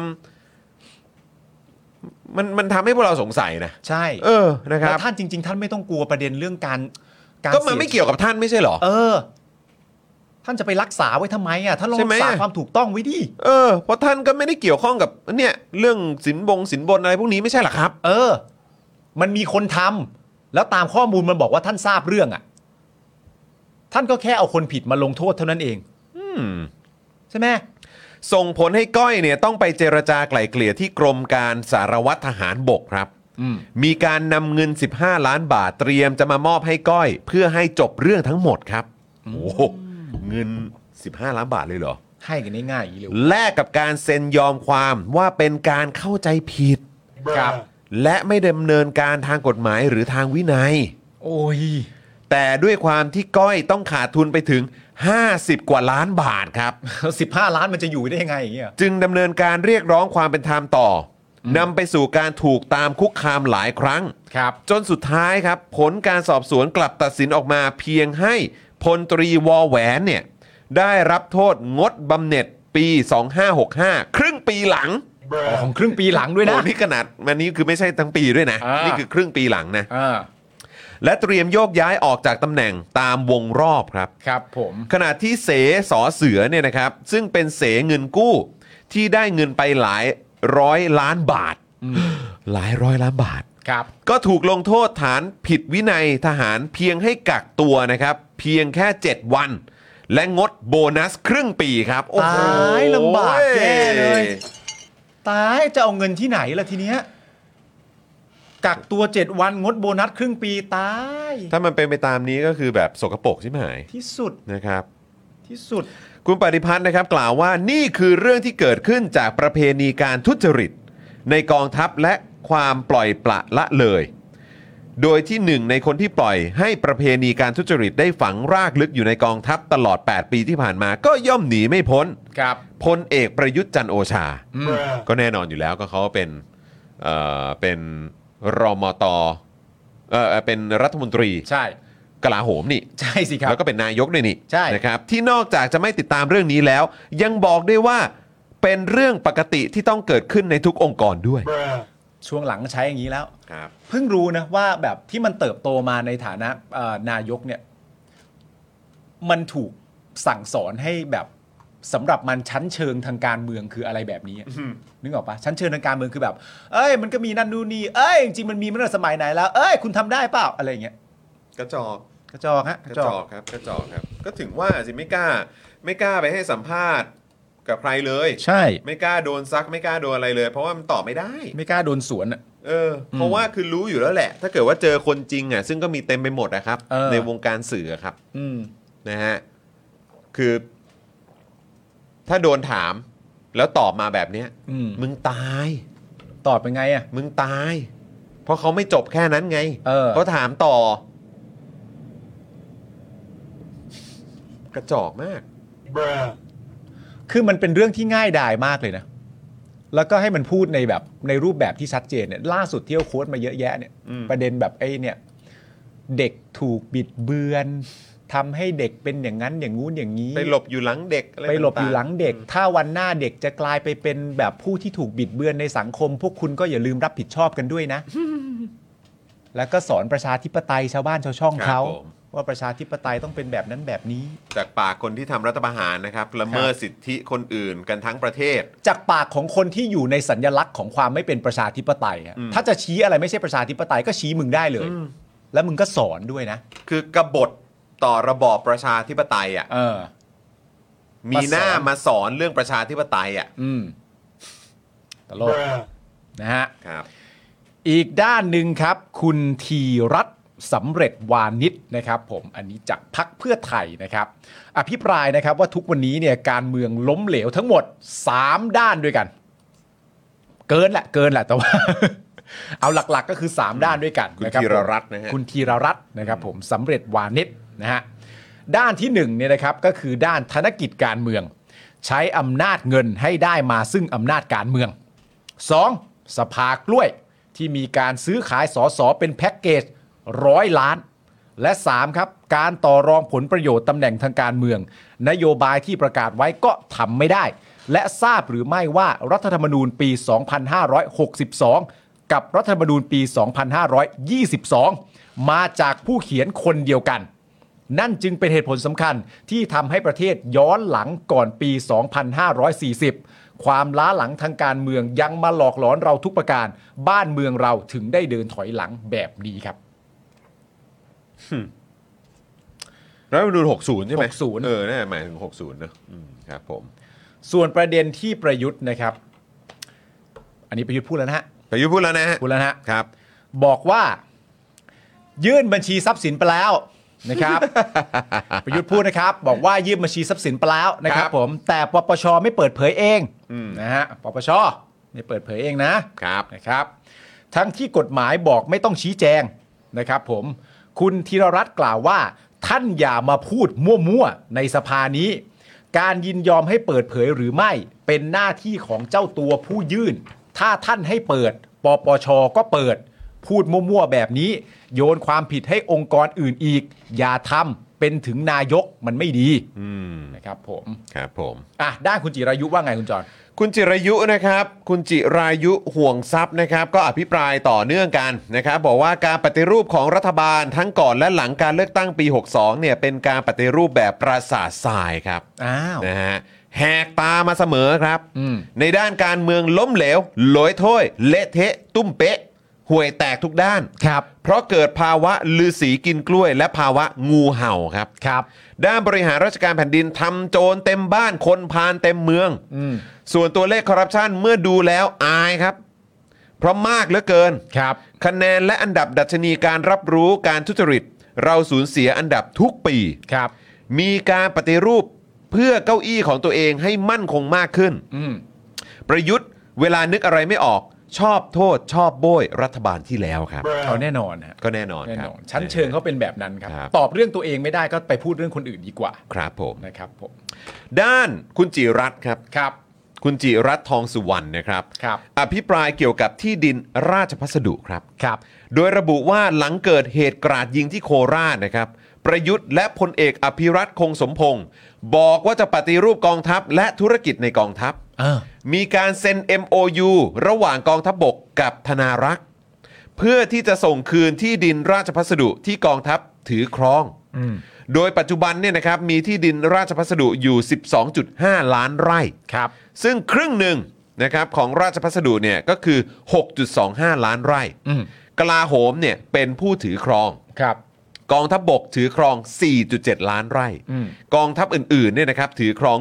1.55 ล้านไร่ครับ ครับ โอ้โหกองทัพบกนี่ถือถือเยอะนะ ถือเยอะ นะครับขณะที่หน่วยงานอื่นๆ ถือครอง 6.2 ล้านไร่ครับ ครับ โดยที่ดินของกองทัพบกที่มีเกือบ 5 ล้านไร่เนี่ยนะครับ ส่วนใหญ่เอาไปใช้เป็นสถานที่ราชการ หรือใช้ในสนามฝึกรบนะครับ กองทัพเคยชี้แจงว่ามีที่ดินประมาณ 1 ล้านไร่ของตน ถูกประชาชนบุกรุก เข้ามาสร้างบ้านมาทำการเกษตร กองทัพเลยเก็บค่าเช่า แต่เงินที่เข้ากระเป๋ากองทัพ โดยอ้างว่าเป็นสวัสดิการเพื่อกองทัพส่วนอ๋อแต่เงินก็เข้ากระเป๋ากองทัพครับ ครับ โดยอ้างว่าเป็นสวัสดิการเพื่อกองทัพ อืม ส่วนที่เหลือเนี่ยก็นำไปใช้ในเชิงพาณิชย์ เอาไปทำธุรกิจครับ ว้าว ทำธุรกิจเก่งนะเรานี่ย เก่ง ครับผม มีหัวทางด้านนี้จริง โอ้มีหัวทางด้านนี้ครับ ๆครับผม คุณจิรัตน์ก็บอกนะครับว่าที่ถามกันนักกันหนาเนี่ยว่าทหารมีไว้ทำไมอ่ะ อืม ทหารมีไว้ทำธุรกิจอสังหาริมทรัพย์ เช่น ปั๊มน้ำมันอย่างน้อย 150 แห่งทั่วประเทศครับ นี่หน้าที่หรือเปล่าเนี่ย บริหารโดยกองทัพนะครับ ครับ เงินเข้ากระเป๋ากองทัพ ไม่ได้ส่งรายได้เข้าแผ่นดิน เฮ้ย นี่มันกองทัพบกไทยหรือว่ากองทัพพม่าวะเนี่ย เออ เออนะครับ แปลกไปแล้วอ่ะ ไม่ได้ส่งรายได้เข้าแผ่นดิน เออ รายได้มากกว่า 60%มาจากเอกชนเข้ามาเช่าพื้นที่ อุ้ย รวมถึงตลาดร้านค้าสวัสดิการทหารที่มีของให้พลทหารไปผ่อน เฮ้ย เฮ็ดเคทุกอย่าง ทุกอย่าง โอ้โหรวยกันตาย โอ้ ว้าว สุดเว้ย เออ อีกสวัสดิการที่เป็นต้นเหตุของการกราดยิงที่โคราช ก็คือกองทัพเนี่ย เอาที่ดินราชพัสดุไปสร้างบ้านขายลูกน้อง ชุย และยังมีการทำธุรกิจโรงแรม โดยมีมากกว่า 50 แห่งทั่วประเทศ เฮ้ย โอ้โหครับ เอ้ย คุณจิรัตน์ ยังมีการทำธุรกิจโรงแรม โดยมีมากกว่า 50 แห่งทั่วประเทศเลยเหรอเนี่ย อุ้ย อุ้ยย้อนกลับไปคิดอันนั้นเลยอะที่ไอเรื่องประเด็นเรื่องไอรถนำขบวนอะที่ทางนายกสมาคมโรงแรมอะ บอกว่าไม่มี ออกมาบอกว่าถ้าเป็นโรงแร เขา ม ไม่มีแพ็กเกจนะ ถ้าเป็นโรงแรมที่จดทะเบียนอย่างถูกต้องอะ เขาไม่มีแพ็กเกจแบบนั้น ไม่มีแพ็กเกจตำรวจมานำถ้า เออ จะมีอะไรแบบนี้เกิดขึ้นได้ก็มาจากโรงแรมที่ไม่ได้จดทะเบียนอย่างถูกต้อง ไอ้ยะ แต่สองเรื่องนี้ไม่เกี่ยวกันนะพูดเฉย ยังไงนะ อืม อืมนะครับ ยังมีการทำธุรกิจโรงแรมนะครับ โดยมีมากกว่า 50 แห่งทั่วประเทศนะครับ อยากเห็นรายชื่อเลยครับ ใช่ มีธุรกิจท่องเที่ยว ทั้งหาด ทั้งเกาะ รวมๆกว่า 20 ที่ มีพิพิธภัณฑ์อีก 15 ที่ เทียบพิพิธภัณฑ์ก็มี ครับผม รับถ่ายพรีเวดดิ้งได้ ขั นะ บ ครับ จ่ายพรีเวดดิ้งได้ด้วย ครับผม ไม่ว่าจะจัดในหอประชุมหรือจัดในเอ่ออะไรนะฮะ เรือทหาร ในเรือทหารก็พร้อมให้บริการครับ เชี่ยหรือถ้าคนไหนนะครับที่ยังไม่อยากแต่งงานก็ไปกินข้าวที่สโมเอ่อสโมสรกองทัพบบกได้ เออ รวมถึงมีงานลานเบียร์ร้านเหล้าบาร์รับขายเบียร์คราฟต์หลากหลายแบบ มีร้านคาราโอเกะ VIP ด้วย โอ้ เออ มันเอาให้หมดเลยเว้ย เฮ้ย มันนักธุรกิจนี่หว่าเนี่ย ครับผม ย้ำอีกครั้งครับ ผมถามอีกครั้งนี่กองทัพบบกไทย กองทัพไทยหรือกองทัพเมียนมาครับเนี่ยอืม สองอย่างนี้มันต่างกันเยอะเลยฮะ ไอ้สองนี้มันต่างกันเยอะเลยฮะ โอ้นะครับลองไปดูธุรกิจที่กองทัพเมียนมาทำดิ โอ้ ครับผม ใช่ไหมฮะ ฮะ ครับ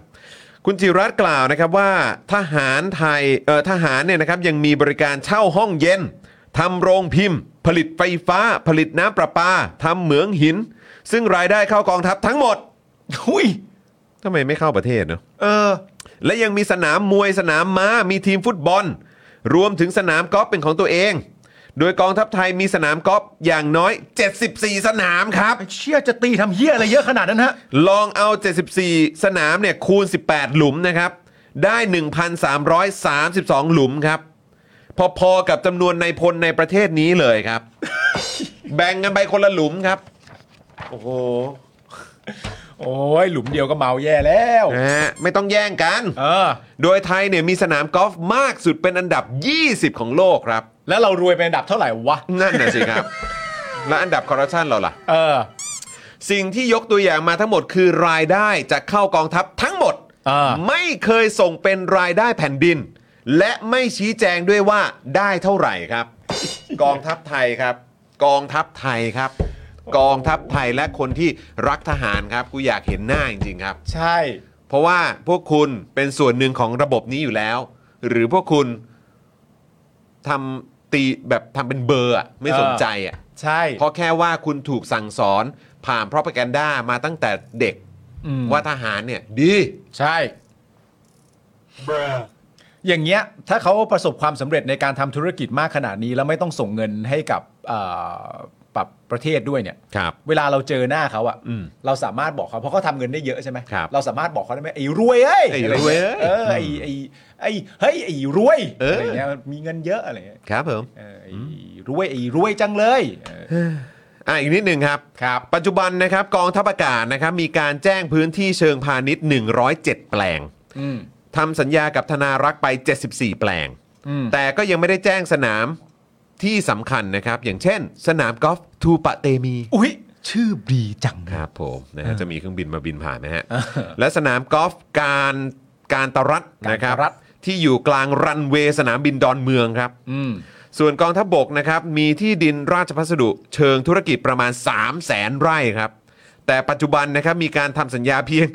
714 ไร่ครับ โอ้ย ไอ้เหี้ย โอ้ย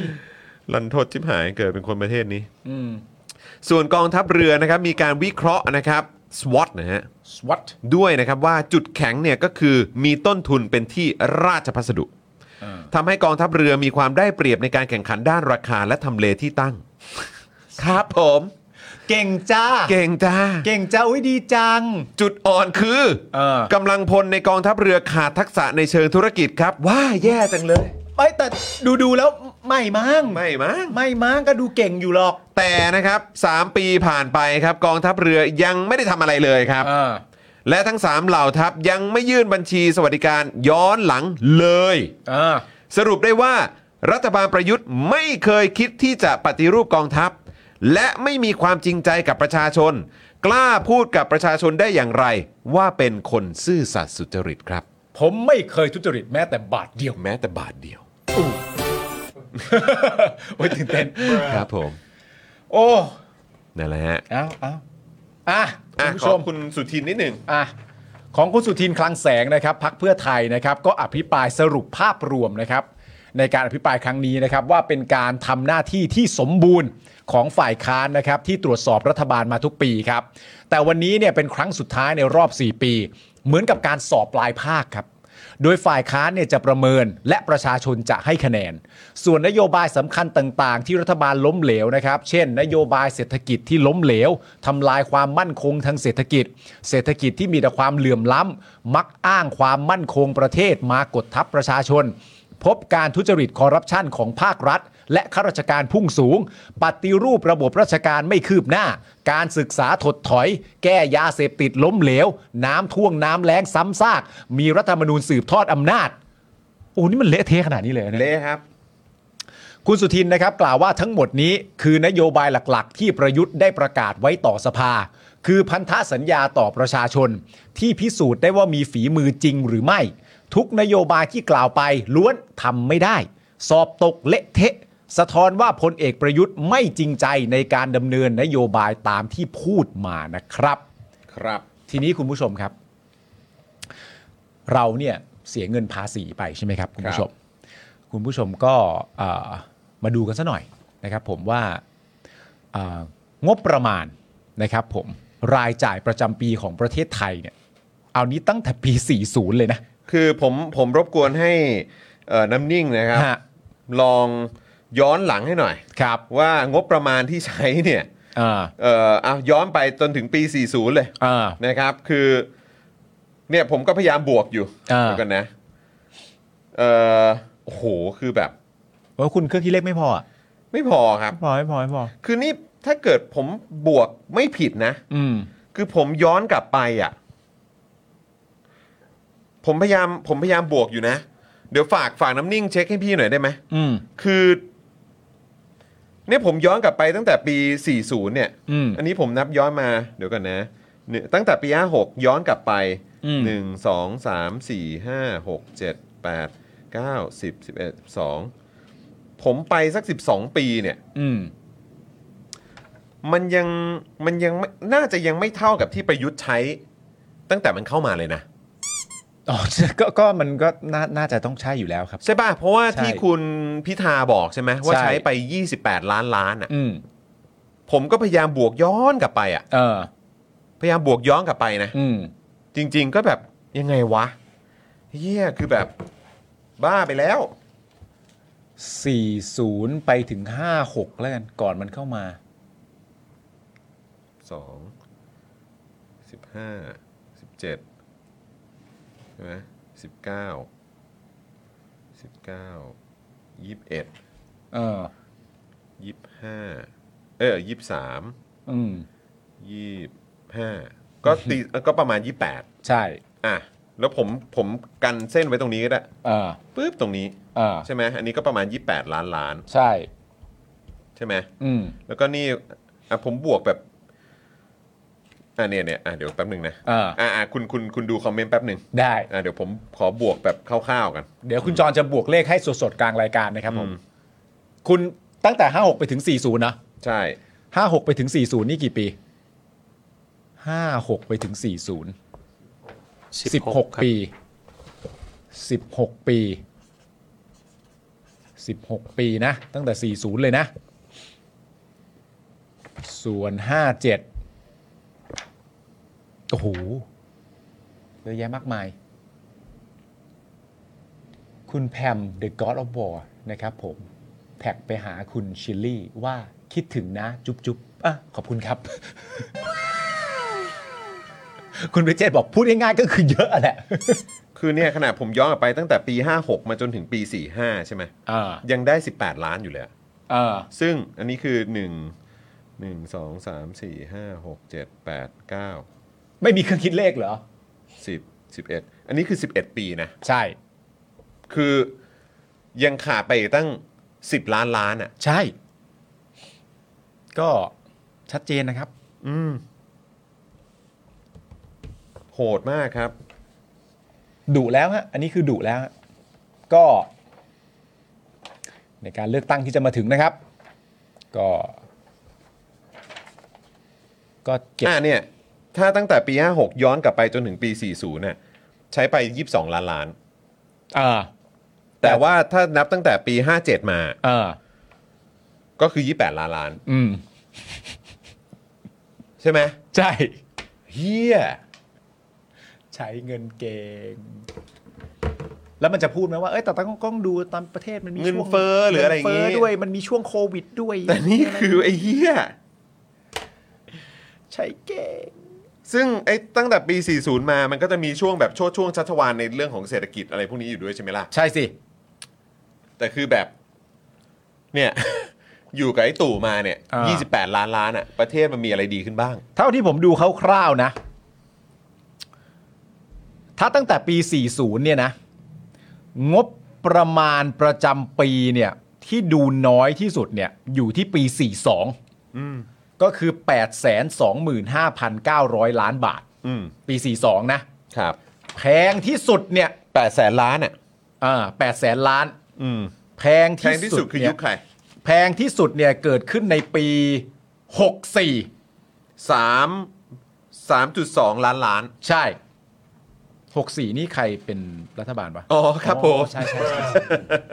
ก็คนนี้คนเดียวอะครับ ครับผม ครับผม หกสี่หกสี่โอ้หกสี่แม่งอ้างเลยโควิดเลย นั่นแหละครับ รับเต็มเลย อืนะฮะก็นั่นแหละฮะพอดีวันนี้ก็แบบเอ้ยน้ำนิ่ง ขอนิดนึง เออ เพราะไหนๆวันนี้ก็แบบไหนๆวันนี้เราก็จะพูดถึงในประเด็นของเออการอภิปรายเอ่อทั่วไปแล้วเนี่ย แล้วมันก็มีเรื่องของเออตัวเลขที่คุณพิธายหยิบยกขึ้นมา 28 ล้านล้าน ครับ ย้อนดูกันหน่อยดีกว่า เออ ว่าถ้าย้อนกลับไปตั้งแต่ปี 40 เลย อืม มันเท่าไหร่วะ เต็ม ครับผม ทุกภาคส่วน เราอยู่ในประเทศ ใช่ครับ ตอนนั้นยังไม่มียังไม่มีเรื่องของรถไฟความเร็วสูงอะไรพวกนี้เลยนะครับ ไม่มี ใช่ครับ อืม สุดจริง ๆ คุณผู้ชมนะครับ เต็มคาราเบลไหม เต็มคาราเบลครับ เต็มคาราเบล นะฮะอ้าวขอต่ออีกสักเรื่องนะครับ ก่อนที่เราจะไปประเด็นของนักกิจกรรมนะครับ ซึ่งอันนี้เราก็ต้องอัปเดตกัน เพราะว่ามีเรื่องที่เอ่อน่ากังวลอยู่ด้วยเหมือนกัน ไม่ว่าจะเป็นพาร์ทของน้องแบมกับน้องตะวันนะครับ แล้วก็เอ่อน้องเกตด้วยนะครับเอ่อคนที่ตอนนี้เนี่ยเขาก็ประท้วงด้วยการอดนอนกันอยู่นะครับ อันนี้อันตรายมากเลยนะครับ ครับ นะฮะอ่ะงั้นเดี๋ยวเรามากันที่ประเด็นของตำรวจชุดจับกลุ่มตุนมินลัดนะครับ ครับ ถูกย้ายแบบลดชั้นหลายคนครับ หลายคนนะ ทั้งที่ได้รางวัลดีเด่นด้านการปราบปรามยาเสพติดมาอย่างต่อเนื่องนะครับ เอาแล้วไง หลังจากที่ก่อนหน้านี้นะครับมีข่าวว่าพันตำรวจเอกกฤษณัทธนสุพนัทหัวหน้าทีมตำรวจชุดจับกลุ่มตุนมินลัดนะครับถูกคำสั่งย้ายไปสพบ้านเดือจังหวัดเชเอ่อชัยภูมิ ครับ ทั้งที่ได้รางวัลปราบปรามยาเสพติดดีเด่นล่าสุดเนี่ยนะครับ อืม แต่ล่าสุดครับ ทางไทย PBS ครับไปตรวจสอบแล้วนะครับว่าตำรวจนายนี้เนี่ยไม่ได้ไปที่นั่นครับ เพราะมีคำสั่งใหม่ย้ายเข้าเจเรตำรวจครับ ซึ่งในวงการเนี่ยถือว่าอันนี้เนี่ยเป็นการถูกเด้งแบบลดชั้นนะครับ อ้าว โอ้นี่ไปอยู่เจเรตำรวจนี่ถือว่าเป็นการเด้งแบบลดชั้นเหรอเจเรตำรวจก็คือเหมือนแบบ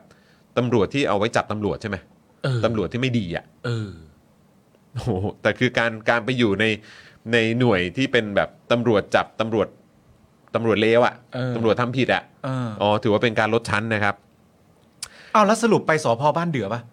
เหมือนว่าไม่ได้ไปนะ ถ้าเกิดว่าทางที่ไทยบีเอสตรวจสอบมาเนี่ย นอกจากนี้นะครับยังพบว่าตำรวจชุดคือย้ายไปบ้านเดือนี่คือยังยังไม่แย่เท่า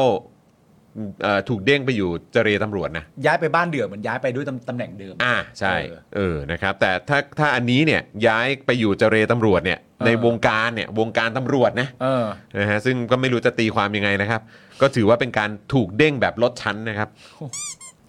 นอกจากนี้นะครับยังพบว่าตำรวจชุดจับกลุ่มตุนมินลัดยังถูกย้ายอีกหลายนายครับ เช่น พันตำรวจโทสุชาติมงคลพิพัฒน์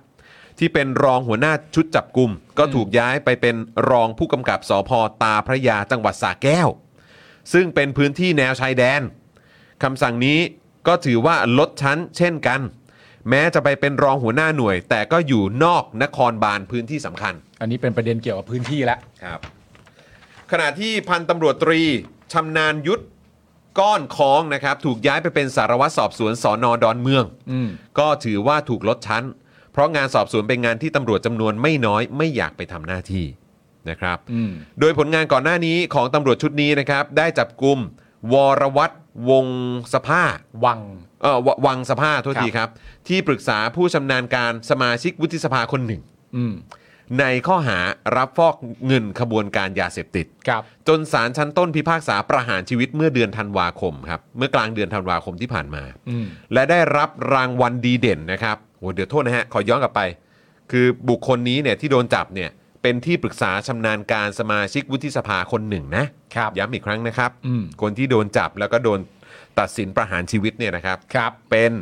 ที่ปรึกษาชำนาญการของสอวอ่ะ อืม คนหนึ่ง อืม นะครับซึ่ง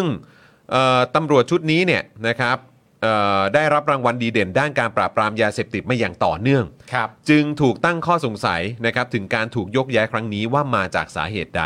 เพราะทั้งหมดไม่เคยมีประวัติด่างพร้อยนะครับ ไม่ใช่เกี่ยวกับแค่ประวัติไม่ด่างพร้อยฮะ คือณตามข้อมูลนี่ก็คือทำผลงานประเด็นเรื่องเกี่ยวกับยาเสพติดได้ดีมาตลอดด้วยอะ อืม แต่ไปแล้วอะ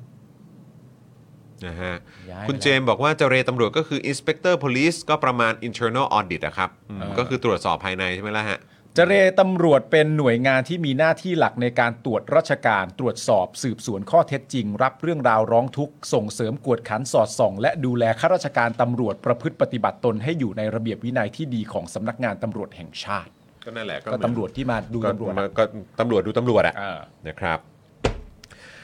อ่ะคราวนี้เราก็ต้องอัปเดตในประเด็นของนักกิจกรรมที่ถูกดำเนินคดีกันครับ ซึ่ง ใช่ เราอัปเดตกันทุกวันนะครับ ครับนะฮะ วันนี้นะครับแบมกับตะวันนะครับอดอาหารเป็นวันที่ 30 แล้วนะครับผมโดยมีคำชี้แจงอาการของแบมกับตะวันนะครับจากการเข้าเยียบของทนายความ ระบุว่าแบมเนี่ยโพแทสเซียมยังต่ำนะครับ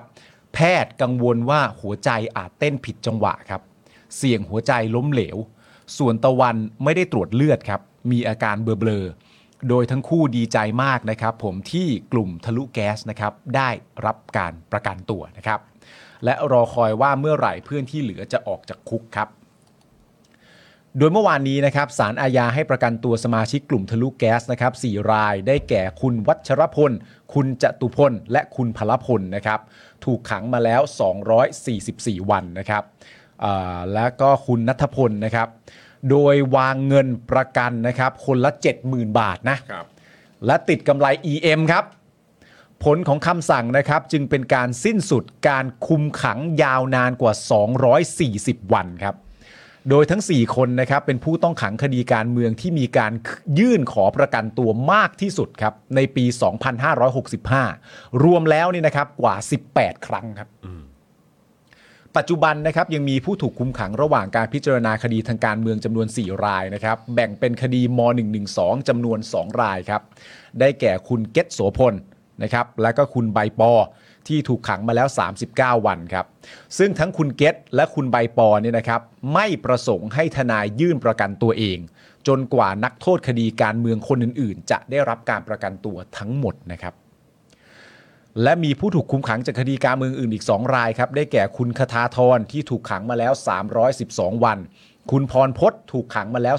311 วันครับ โดยตอนนี้นะครับมีนักกิจกรรมหนึ่งรายนะครับ ประท้วงด้วยการอดนอนฮะนั่นก็คือคุณเกตโสพลนะครับ ที่ล่าสุดเนี่ยมีอาการอ่อนเพลีย ซึม ตาลอย อารมณ์แปรปรวน มือสั่น อาเจียนครับ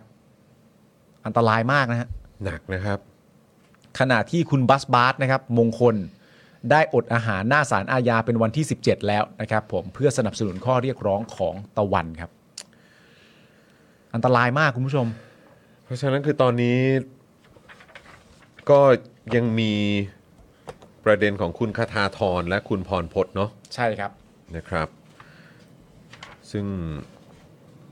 เพราะว่าเอ่อคุณเกตคุณใบปอ คุณแบมคุณตะวันเนี่ยก็คือไม่ไม่ประสงค์ให้ให้ประกันตัว ใช่ครับ นะครับ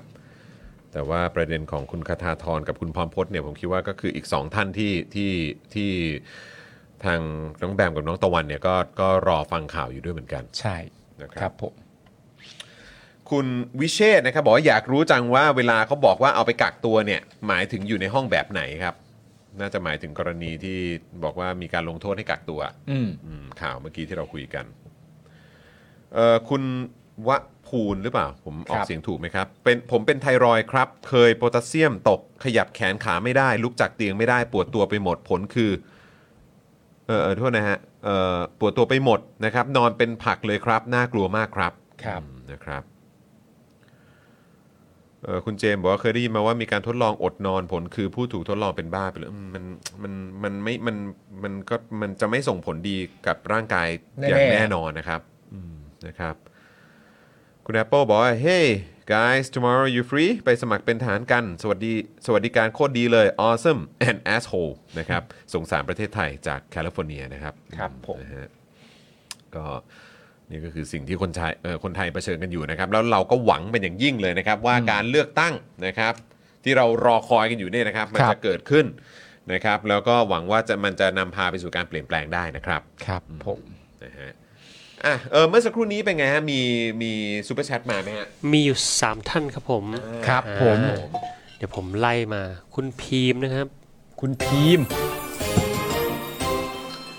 ขอบคุณนะครับคุณพีมพ์นะครับนะฮะปกติเวลามันพูดไม่มีใครเถียงนะฮะ พอมีคนเถียงก็จะ ก็จะอะไรเดี๋ยว นะ ก่อน ก็จะอะไร ก็จะเดินหนีจะหงุดหงิดอะไรประมาณ อะไร นั้น ประมาณนั้น นะก็น่าจะทรงนั้นอยู่แล้วแหละ ใช่ ก็มุกอ๋อนี่ไงเอ่อพอมีคนเถียงทีจะช็อกอืมนะครับอ๋อจะช็อกใช่ไหมฮะ คุณเซซุบากิ เซ เซซุบากิ เซซุบากิ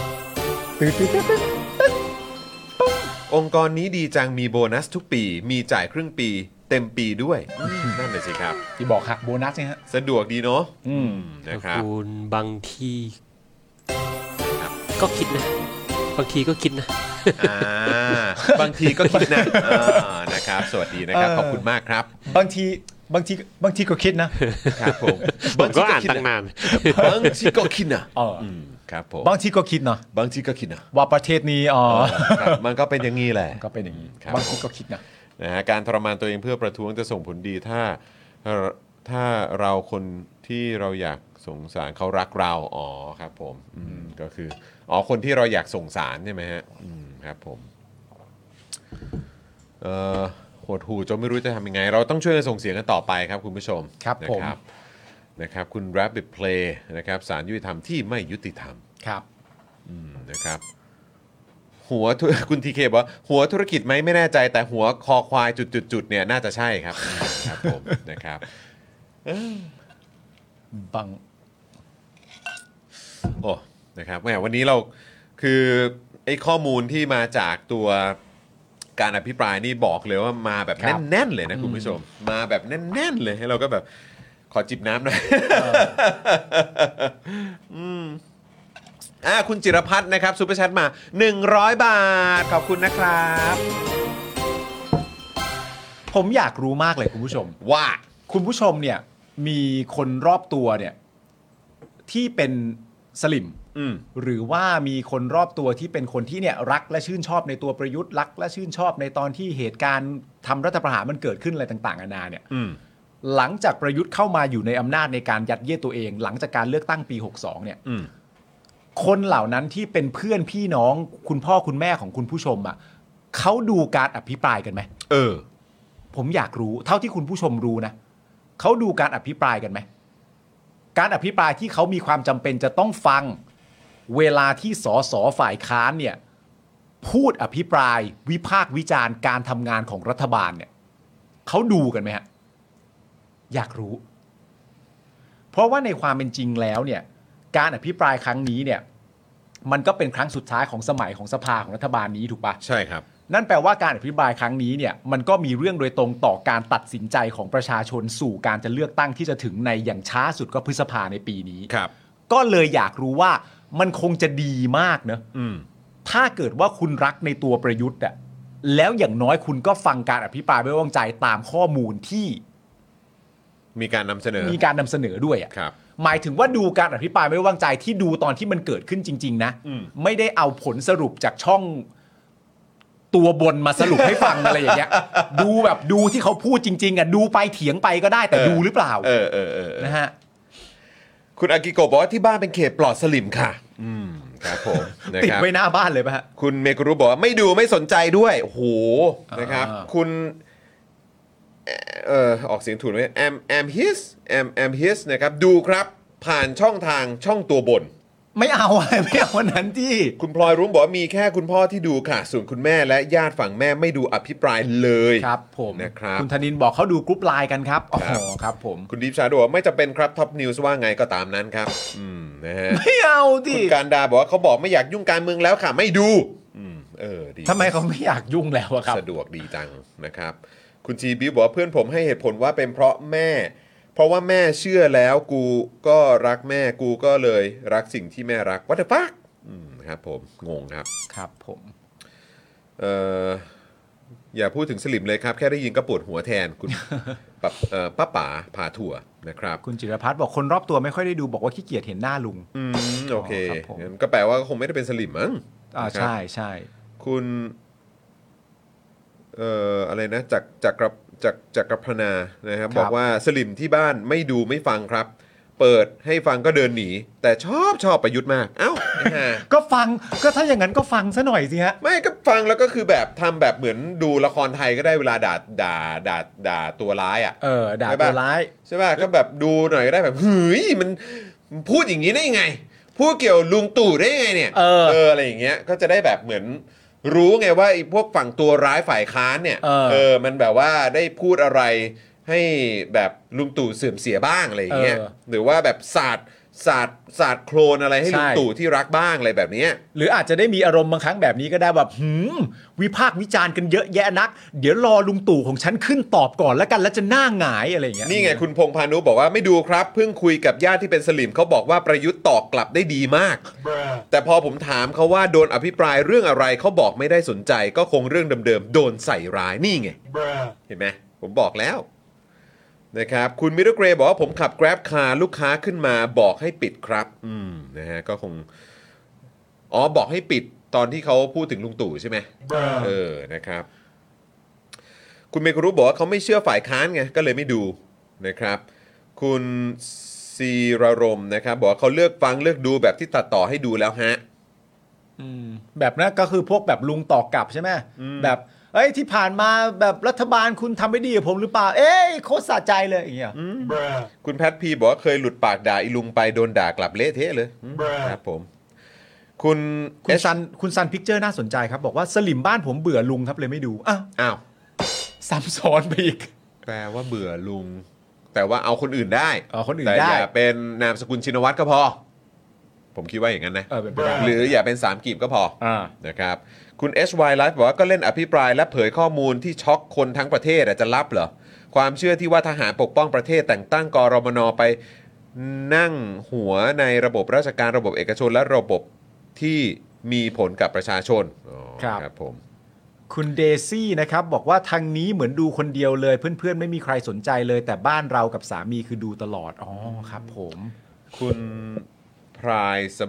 มุนหรือเปล่า ผมไม่แน่ใจ บอกว่าพ่อผมคล้ายๆ คุณปาล์มเกาะติดท็อปนิวส์เป็นชีวิตจิตใจดูไปด่าไปอ๋อก็คือเป็นทรงเดียวกันเป็นทรงเดียวกันนะครับ ชอบตรงคล้าย เออ ๆคุณปาล์มเออคุณพ่อคล้ายกับคุณปาล์มเรื่องไหนครับ อ๋อเขาดูตัวบนเหมือนกันนะ อ่าครับผมนะฮะเอ่อคุณเวจเจบอกว่าบัวใต้คอนกรีตจริง อืม ๆนะฮะคุณเดซี่อังนะครับบอกว่าทางนี้เหมือนดูคนเดียวเลยเพื่อนๆ ไม่มีใครสนใจเลยแต่บ้านเราเรากับสามีดูตลอดเออนะครับ ไม่มันคงเป็นเรื่องที่น่าแปลกนะเวลาสมมติว่าเขาอยู่ในวงสนทนาเดียวกันนะแล้วเขาเอาไปคุยกันว่า เฮ้ยเฮ้ยมึง ล่าสุดมึงเห็นลุงตู่ตอบยังโคตรเท่เลยว่ะแล้วเราเราคงได้แต่งงนะว่าแบบว่าเหรอ Bruh เอาอย่างแรกเลยคือ เท่แล้วเหรอออย่างที่สองคือ พึงพอใจเหรอนะพึงพอใจเหรอเวลาที่คนมา ที่ ตั้งคำถามแบบนั้น แล้วได้คำตอบแบบนี้ออกมา พึงพอใจแล้วใช่ไหมกับคนที่คุณเชียร์ตอบอย่างนั้นน่ะมันมันบียอนความเข้าใจเหมือนกันนะ ผมอะ่ะเอาเอาเอาง่ายๆก่อนแล้วกัน คือ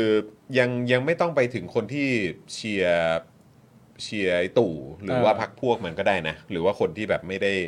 ไม่ได้ไม่ได้ชื่นชอบประชาธิปไตย หรือแบบไม่ไม่ไม่ชื่นชอบประชาธิปไตยแบบสากลนะนะ เออ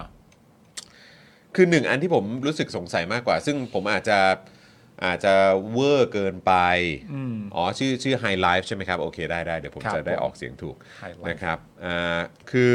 อะไรนะ คุณพาสเตลบันนี่บอกว่าเคยไปซื้อข้าวแกงป้าขายข้าวแกงบ่นว่าเศรษฐกิจไม่ดีเจอสลิมบอกว่าอย่าไปโทษนายกเลย ป้าแกด่ากลับทันทีเลย เราได้ยินรู้สึกสะใจแทนค่ะเออมันต้องอย่างนี้มันต้องมีอย่างนี้เยอะครับ แต่อย่างไรก็ตามคือขอย้อนกลับมานิดนึงว่าผมอาจจะเวอร์เกินไปก็ได้ อืม นะครับแต่ผมอะแค่รู้สึก อันนี้คือคิดแบบเบสิกนะ อืม เพราะว่าคือการที่เราเกิดขึ้นมา แล้วมันก็เป็นสิ่งที่เราพูดคุยกันอยู่แล้วแล้วแล้วมันคือข้อเท็จจริงอะ อืม แล้วมันคือมันคือมันคือสิ่งที่มันเกิดขึ้นจริงอะ อืม แล้วทุกคนต้องสัมผัสและต้องมีส่วนร่วมกันจริงๆอะ อืม คือที่ว่าทุกคนเกิดมาก็คือเราก็เกี่ยวข้องกับการเมืองแล้วอะเราเกี่ยวข้องกับอำนาจ อืม รัฐอะ เออ ใช่ไหมเราเกิดมาก็ต้องมีการไปแจ้งเกิด อืม เราเกิดมาก็ต้องอ่ะโอเค เด็กคนนี้ได้สิทธิ์อะไรบ้าง เออ ใช่ไหมเออแบบพ่อแม่ได้สิทธิ์อะไรบ้าง อืม ใช่ไหมเด็กคนนี้มีสิทธิ์ตามกฎหมาย อืม เราเกิดขึ้นมาเรามีสิทธิ์ยังไงบ้าง อืม ใช่ไหมเรามีสิทธิ์ในการที่จะเรียกร้องอะไรบ้าง อืม ใช่ไหมแบบว่าน้ำไฟอะไรต่าง อืม ๆ เราต้องอะไรยังไงบ้าง รัฐจะต้องดูแลเราอะไรยังไงบ้าง อืม เอ่อฝ่ายปกครองส่วนท้องถิ่น อ่า ใช่ไหมแบบอ่ะกรุงเทพเอ่อก็เป็นระบบแบบหนึง อืม ใช่ไหมฮะ อืม แบบในต่างจังหวัดอื่น ๆ เป็นยังไงอบตอบจเอ่อนายอำเภอ อ่า อะไรพวกนี้ ปะลงปลัดอะไร เอออะไรก็ว่ากันไปอ่ะคือทุกอย่างมันเกี่ยวข้องกับเราจริงๆอ่ะ ใช่สิ แล้วคือไอ้อำนาจเล็กเนี่ยแบบอำนาจที่มันกระจายอยู่รอบตัวเราเนี่ย อืม ท้ายสุดก็คือมันรวบยอดขึ้นไปจนถึงข้างบนน่ะ อืม ก็คือก็คืออ่ะอำนาจเอ่อบริหารอำนาจนิติบัญญัติ อืม อำนาจตุลาการ อืม ซึ่งสิ่งที่เราจะเห็นชัดที่สุดก็คือคนที่บังคับใช้อำนาจ เออ และคนที่วางนโยบายมันก็คือรัฐบาล อืม เรื่องของการเมือง เรื่องของนายกรัฐมนตรี เรื่องของฝ่ายค้าน เรื่องของการทุจริตเอ่อทุจริตทุจริตคอร์รัปชันหรือว่าเรื่องของข้าราชการอะไรต่างๆ แต่มันก็มันก็มีคนที่เหมือนเหมือนอาจผมก็ไม่รู้ว่าเขาแบบตัดสินใจที่จะแบบไม่สนใจเรื่องพวกนี้ เออ หรือว่าอาจจะไม่รู้ เออ ว่าเรื่องพวกนี้มันสำคัญน่ะแล้วมันมีผลกระทบกับชีวิตคุณนะ ลูกคุณหรือว่าพ่อแม่พี่น้องคุณหรืออะไรก็ตาม เออ เวลารถชนหรืออะไรต่างๆ มันมีอะไรยังไงบ้าง เวลาพ่อแม่คุณแก่ ใช่ไหม เท่าเจ็บป่วยไม่สบาย เวลาคุณป่วยต้อง เออ เป็นยังไง อืม อะไรอย่างเงี้ย คือแบบ คือมันมีมันมีคนที่แบบ ปิดสวิตช์แบบไม่ได้สนใจเลยอะ อืม พอพอพอไม่ได้สนใจก็จึงก็จึงไม่รู้ว่าอ่ะพอไม่ได้สนใจก็จึงไม่รู้ว่าอะไรเป็นที่มาของสิ่งเหล่านี้ ใช่ แล้วก็มีความ แล้ว รู้ ปั สึ ญ ก หา ว่า มันคืออะไร ใช่ แล้วก็มีความรู้สึกว่าเวลาที่ฉันลำบากก็แปลว่าฉันลำบาก ใช่ เออ คือผมก็แล้วมันมีมีแนวแนวเนี้ยเยอะ ใช่ไหมคุณผู้ชม เพราะว่าคือผมอ่ะ ก็เจอมาเยอะ ใช่ ผมเจอมาเยอะ หรือมันเป็นเพราะว่าคนเหล่านี้ก็ถูกสอนโดยไอ้พรประกันด้าวแบบว่าให้โทษตัวเอง อย่าไปโทษรั ให้ ฐ เริ่ม บา ที่ ล ตัว สิ เองอะไรอย่างเงี้ย ให้เริ่มที่ตัวเอง อย่าไปโทษรัฐบาลสิ ใช่คือคุณแมนด้าบอกว่าตอนเด็กๆ เราไม่รู้ค่ะ อันนี้คือผมเข้าใจแต่คือแบบ ใช่ แต่คือจริง ๆ พอเราโตขึ้นมาในระดับหนึ่งอ่ะซึ่งตอนนี้ผมมีความรู้สึกว่าน้องๆ เด็ก ๆ รุ่นใหม่อ่ะในระดับชั้นมัธยมอ่ะรู้กันแล้วไงเริ่มรู้กันเยอะแล้วก็เริ่มบอกต่อกัน แล้วมันก็เป็นเทรนด์ว่าแบบเอามึงไม่รู้เหรออถ้ามึงไม่รู้นี่คือมึงแบบเอาคือเอาง่ายๆ คือเหมือนแบบมึงมึงไม่เท่าทันน่ะ เออ แล้วไอ้การไม่เท่าทันของคนรุ่นใหม่มันถือเป็นเรื่องใหญ่นะฮะ อืม ใช่ไหมครับ แล้วอันนี้มันไม่ใช่แค่เทรนด์แฟชั่น มันไม่ใช่แค่เทรนด์เทคโนโลยี มันไม่ใช่เทรนด์เกม เทรนด์เพลง หรืออะไรต่างๆ มันไม่ใช่แค่นั้น มันคือเทรนด์ของการรู้เท่าทันคือ เอาง่ายๆ คือไม่โง่อะ เออ ใช่ ไม่ถูกจูงอ่ะ อืม มันคือมันคือเทรนด์ใหม่ของคนรุ่นใหม่ที่ว่ากูต้องไม่โง่หรือกูต้องไม่ถูกจูงอ่ะ อืม ซึ่งในความเป็นจริงมันก็มันก็คือณตอนเนี้ยมันมันเขาเรียกว่าอะไรมันเหมือนมันมันมันควบคุมนาร์เรทีฟทั้งหมด อืม ไม่ได้อยู่แล้วอะนึกออกปะเพราะว่าความสำคัญของการทำรัฐประหารอย่างหนึ่งก็คือว่าต้องมีความพยายามที่จะควบคุมบริบทของสังคมทั้งหมดให้ได้อะ อืม นั่นก็แปลว่าควบคุมความชอบธรรมในการกระทำเฮี้ยของตัวเองอะ อืม ซึ่งมันทำไม่ได้ไง อืมอืม ทำไม่ได้แล้วอ่ะ มันทำมันอธิบายไม่ได้แล้วอะนึกออกปะเมื่อมันอธิบายไม่ได้แล้วอ่ะ มันก็เลยมีความจำเป็นที่ไอ้ตัวนายกตอนเนี้ยต้องพูดไปตรงๆเลย หรือสอนคนอื่นเขาตรงๆเลยว่าแบบว่าประชาธิปไตยมันเป็นแบบนี้นะ คือเหมือนสิ่งเดียวที่ตัวเองทำได้คือแกล้งลืมสิ่งที่ตัวเองทำมาเลย อื อะ่ ม ะเพราะคุณไม่สามารถพูดผิดให้มันเป็นชอบได้แล้วอะ ใช่ใช่ ในในการกระทำนั้นอะ แล้วมันมีมันมีคอนเทนต์บางอันที่แบบว่าอย่างที่ที่เราคุยกันทั้งหมดเนี่ยที่มันน่างงมากว่าแบบ มันมีครั้งหนึ่งที่ตัวไอ้ตู่เนี่ย ไปที่ไหนสักที่หนึ่งก็ไม่รู้อะ อืม แล้วพอเห็นหน้าไอ้ตู่ก็เหมือนมีอารมณ์แบบพนักงานหรือคุณครูอะไรอย่างเงี้ย ผมไม่แน่ใจก็วิ่งกรูเข้ามากรีดหามัน ด้วยความแบบยินดีที่เจอหน้ามันแล้วอะไรเงี้ย เพื่อจะมาถ่ายรูปกัน แล้วก็มีสุภาพสตรีคนหนึ่งอะที่วิ่งเข้ามากรีดด้วยอะก็เหมือนอารมณ์แบบเข้าไปใกล้ๆอะแล้วก็จับมือไอ้ตู่แล้วก็ยกมือไอ้ตู่ให้มากอดเขาอะ อืม และในความรู้สึกผมก็คือว่า นี่คุณต้องชอบคนคนนี้อ่ะ อืม อยู่ในระดับที่แบบว่า โอบกอดชั้นสี่อ่ะ อืมอืม เข้าใจปะมากกว่าแค่แบบ ชอบดาราคนนั้น ชอบดาราคนนี้ ชอบดาราคนนู้น แต่สิ่งที่คุณอยากได้เวลาเข้าใกล้ไอ้ตู่อ่ะไอ้ประยุทธ์เนี่ย คือการที่ต้องเข้าไปใกล้และสิ่งที่อยากได้คือเอาแขนมาโอบกอดฉันเดี๋ยวนี้ ฉันอยากได้รูปคู่กับคุณ และอยากได้รูปในระดับที่โอบกอดฉันด้วยเนี่ย อืม บางทีมันก็บียอนความเข้าใจเหมือนกันนะเว้ย ใช่ใช่ เข้าใจปะ ใช่แล้ว กอดฉัน คุณคือประยุทธ์ จันทร์โอชา ฉันอยากให้คุณกอดฉัน อืมแล้วเราก็แบบ ไอ้เฮียคือไอ้คนนี้คือนำพาความชิบหายมาเยอะมากอ่ะ ใช่ ไปคือไปแค่ไปอยู่ใกล้มันยังเป็นเสนียดเลยนะจริงๆอ่ะ ใช่ คือถ้าเราคืออันนี้คือพูดตรงๆอ่ะคือมันมันมัน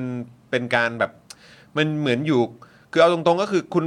อยากไปถ่ายรูปกับกบฏอ่ะ เออ ใช่ไหม อืม ใช่ อ ปะ ยากให้กบฏโอบกอดคุณนะ เออ แล้วในความเป็นจริงพอมองย้อนกลับไปแล้วแบบ คนทำรัฐประหารอ่ะ เออ เพราะ แล้ว เพ ถ้า ราะ คุ ค ณ นทำรัฐประหารก็คือกบฏไง ใช่ ใช่ไหม แล้วถ้า ฮะ คุณมีลูกอย่างเงี้ย อืม ที่ต้องเติบโตขึ้นมาในสังคมที่มีมันอย่างเงี้ย อืม แล้วพ่อแม่แบบ กอดฉัน นายกคนนี้กอดฉันหน่อยอย่างเงี้ย โอ้โห นั่นแหละครับเหมือนแบบเหมือนอยากไปถ่ายรูปกับตัวร้ายอ่ะนะครับ คุณแอนนี่บอกว่าที่บ้านไม่รู้ตัว ว่าโดนเพราะประกันได้อยู่ค่ะ ซึ่งเราเปลี่ยนช่องทางการรับสื่อและรับฟังความเห็นหลากหลายมานานระยะหนึ่งถึงเริ่มตาสว่างค่ะ ขอบคุณนะครับนะซูเปอร์แชทมา100 บาทด้วย ครับ ขอบคุณนะครับ คือผมแค่มีความรู้สึกว่าคือคนที่เหมือนแบบไม่ได้ไม่ได้ติดตามอะไรพวกเนี้ย อืม แล้วในในเรื่องของอำนาจการเมืองแบบระดับใหญ่อะ อืม การเมืองระดับประเทศอะ อืม มันเหมือนคุณกำลังโดนแก๊งคอร์เซนเตอร์อะ ใช่ ผมคิดว่ามันคืออย่างนั้นนะครับ อืม ที่คุณก็คือแก๊งคอร์เซนเตอร์เวลาคุณโดนคุณโดนมันหลอกอะ่ะมันก็จะ อืม แบบว่าบอกว่ามันเป็นเจ้าหน้าที่รัฐมันมีอำนาจอย่างนั้นอย่างนี้ใช่ไหมฮะมันอาจจะแต่งตัววิดีโอคอลมาแล้วก็ใส่ชุดแบบว่าเป็นตำรวจอะไรอย่างเงี้ อื ย ม แล้วก็บอกนั่นดอกนี้ก็คือ ซึ่งมันก็ไม่ใช่มันก็ไม่ใช่จริงๆอะ่ะ อืม ใช่ไหมครับแต่ว่าก็คืออันเนี้ยคือมันถืออำนาจอยู่ แต่คือมันกำลังบอกว่ามันเป็นคนดีอ่ะ อืม เข้าใจปะแล้วมันก็มาพูดนั่นพูดนี่ แต่ท้ายสุดก็คือ มันก็ มันก็คือ ถ้าคุณไม่ไม่ดูดีๆอ่ะ อืม คุณก็จะโดนในพวกเนี้ย ก็หลอกแดกคุณไปอ่ะ ผ่านเงินภาษีแหละ อืม เงินภาษีของคุณก็จะถูกใช้ ใช่ อย่างไม่มีประสิทธิภาพ เออ แล้วก็จะหายไปเยอะแยะมากมาย ผ่านการคอร์รัปชัน อืม ใช่ไหมครับ เพราะฉะนั้นก็คือถ้าคุณไม่สนใจการเมืองอ่ะ ผมก็คิดว่ามันก็จะเหมือนกับคุณ คุณก็มีสิทธิ์ที่จะโดนแก๊งคอร์เซนเตอร์ ใช่ หลอกได้อยู่เรื่อย ไม่คุณควรจะสนใจการเมืองนะ เพราะว่าในความเป็นจริงแล้วถ้าเกิดว่าเติบโตไปในภายภาคหน้าแล้วแบบว่าคุณก็มีลูกใช่ไหม อืม หรือมีหลานมีอะไรต่างๆนานาซึ่งเขาจะต้องเติบโตไปในสังคม อืม นี้อะสังคมในประเทศไทยเนี่ย มันก็การที่คุณสนใจการเมืองอย่างน้อยคุณก็สามารถจะบอกลูกได้ว่า จริง ๆ แล้วลูกมีสิทธิ์อะไรบ้าง ๆ อืม ในทางกฎหมายในฐานะเป็นคนในประเทศไทย ในฐานะที่คุณมีสิทธิ์มีเสียงในระบอบประชาธิปไตย แล้วคุณก็สามารถที่จะบอกลูกได้ด้วยว่า อะไรคือสิ่งที่มันไม่ถูกต้องอะ อืม นึกออกไหมให้ลูกคุณได้แบบรับทราบอะไรอย่างเงี้ยเพราะว่ามันฟังดูใจร้ายมากเลยนะ อืม ถ้าเกิดว่าคุณไปสมมติว่าคุณชอบอะชอบประยุทธ์อะแล้วก็เห็นด้วยกับการทำรัฐประหารที่เกิดขึ้นในครั้งนั้นน่ะแล้วคุณสามารถจะไปบอกลูกต่อได้ด้วยว่าแบบว่าสิ่งที่เขาทำนะตอนนั้นน่ะมันถูกต้องนะ เพราะว่าแบบนั้นแบบนู้นแบบนี้อ่ะ อืม มันใจร้ายมากเลยนะ ใช่ใช่ใช่ คือโอเค ลูกคุณเติบโตมาเขาคง แล้วแล้วมันคือการสอนสอนลูกว่า การทำไม่ดีคือสิ่งที่ดีแล้วลูก ใช่ เพราะฉะนั้นลูกเล็งดีๆ ก็แล้วกันลูก มันมีเวลาที่เหมาะสมในการทำเลวลูก เออ ลูกเล็งเหมาะๆก็แล้วกัน ถ้าลูกเล็งได้เจอจังหวะเหมาะๆเนี่ย มันจะดูดีและไม่ผิดลูกใจร้ายนะ ใช่ ใจร้ายไป คุณเอาอะไรไปสอนลูกอันเนี่ยเนอะอืมนะครับอ่ะโอเค คุณผู้ชม เดี๋ยววันนี้เราเอ่อแจ้งคุณผู้ชมเลยไหม อ๋อได้เลย แจ้งเลยแล้วกันนะครับ ได้ วัน เลย นี้3ามทุ่มนะค ค รั รั บบ นะในรายการของคุณจอมขวัญครับนะครับ Daily Topics จะไปเยี่ยมเยียน ใช่ นะครับนะเยี่ยมเยียนกับบนหน้าจอ ครับ นะเพราะฉะนั้นก็เดี๋ยวติดตามกันได้นะครับ คุณผู้ชมครับ อ่า นะสามทุ่มนะครับ นะครับแต่เข้าใจว่าเดี๋ยวก่อนหน้านั้น คุณจอมขวัญน่าจะมีสัมภาษณ์แขกอีกหนึ่งท่าน อ่ะไม่เป็นไรให้เขาสัมภาษณ์ไป เดี๋ยวคอยติดตามแล้วกันว่าเป็นใครนะครับแต่ เรา ว่าเดี๋ยวเราจะไปเยี่ยมเยียนไปแจม เรายกขยงกันไปเลยคุณผู้ชม ยกประโยคกันไปะค ไป รับ กันทุ่วมๆเลย ถูกต้องครับ นะ ผมนะฮะอ่ะก็เดี๋ยวเดี๋ยวติดตามกันได้นะครับ ทั้งจอนทั้งปาล์มก็จะไปอยู่ใกล้ชิดกับคุณจอมขวัญแล้วก็แฟนๆรายการของคุณจอมขวัญด้วยนะครับ ครับผม สวัสดีคุณจันเอ๋ยจันเจ้านะครับ สวัสดีครับ นะคุณชีบิวด้วยนะครับผมสวัสดีนะครับนะคุณชัยวิทย์นะครับอ่าสวัสดีนะครับ โอเคเลยนะครับ ก็เดี๋ยววันนี้ไปเจอกันได้นะครับในรายการนะครับอะไรนะครับเครื่องเครื่องเครื่องป่นปะทะกันเหรอ อ่าครับผมนะคุณจูนบอกว่าอ่ะจบแล้วเหรอจบแล้วสิเออเนี่ยก็จะ3ามโมงครึ่งแล้วเดี๋ยวผมต้องขอตัวไปรับลูกก่อน ใช่แล้วใช่ แต่ว่า แล้ว เดี๋ยว3ามทุ่มวันเนี้ยเดี๋ยวเจอกัน ครับ นะครับ ผม ผมนะครับอ่ะแล้วก็ฝากคุณผู้ชมอีกครั้งนะครับสำหรับเจาะข่าวตื้นตอนใหม่นะครับเพิ่งออนไปเมื่อเช้านี้นะครับฝากคุณผู้ชมติดตามกันด้วย แล้วก็ฝากกดไลค์กดแชร์กันด้วย แล้วก็ถ้าเกิดคุณผู้ชมอยากจะสนับสนุนพวกเราเจาะข่าวตื้นนะครับให้ได้ไปต่อกันนะครับสป็อคดักทีวีให้ได้ไปกันต่อนะครับเดลี่ท็อปิกของเราที่อยู่ด้วยกันแบบนี้ได้ไปกันต่อก็สนับสนุนพวกเราได้หลากหลายช่องทางไม่ว่าจะเป็นดอกจัน 4 8 9 9 1 2 4 1 1 แล้วก็โทรออกนะครับนะอันนี้เดือนละ 149 บาทเท่านั้น ครับ นะครับอันนี้สำหรับคนที่ใช้เครือข่าย AS แล้วก็ d t แทนะครับพ่วงไปกับค่าโทรศัพท์รายเดือนเลย ครับ นะครับแล้วก็เดือนหน้าใครใช้เครือข่าย True นะครับเดี๋ยวก็กลับมาเจอกันนะค ค รั รั บบ เดี๋ยวเดี๋ยวจะได้เจอกันแน่นอนนะครับมาสนับสนุนพวกเราได้ แล้วก็แบบรายวันครับนะฮะก็สามารถสนับสนุนพวกเราผ่านทางบัญชีกสิกรไทยได้นะครับศูนย์หกเก้าแปดเก้าเจ็ดห้าห้าสามเก้านะครับหรือสแกนเคอร์โคดด้านล่างนี้เลยนะครับนี่ ครับ นะ ผม สแกนได้ด้วยเหมือนกัน หรือใครอยากจะมาซื้อโฆษณากับเรานะครับ อย่างวันนี้คุณสุพันธ์นีฟรังก์นะครับ ครับ ก็มาเอ่อเขาเรียกว่าแฮปปี้เบิร์ดเดย์คุณ ใช่ เจ แล้ว คบนะครับในวันพรุ่งนี้นะครับ ก็เอ่อสามารถติดต่อมาได้ที่เบอร์ 0858275918 นะครับ ครับผม ใครมีผลิตภัณฑ์ ใครทำธุรกิจอะไร ใครอยากจะโปรโมทอะไรประชาสัมพันธ์อะไร มาซื้อโฆษณาได้วันละ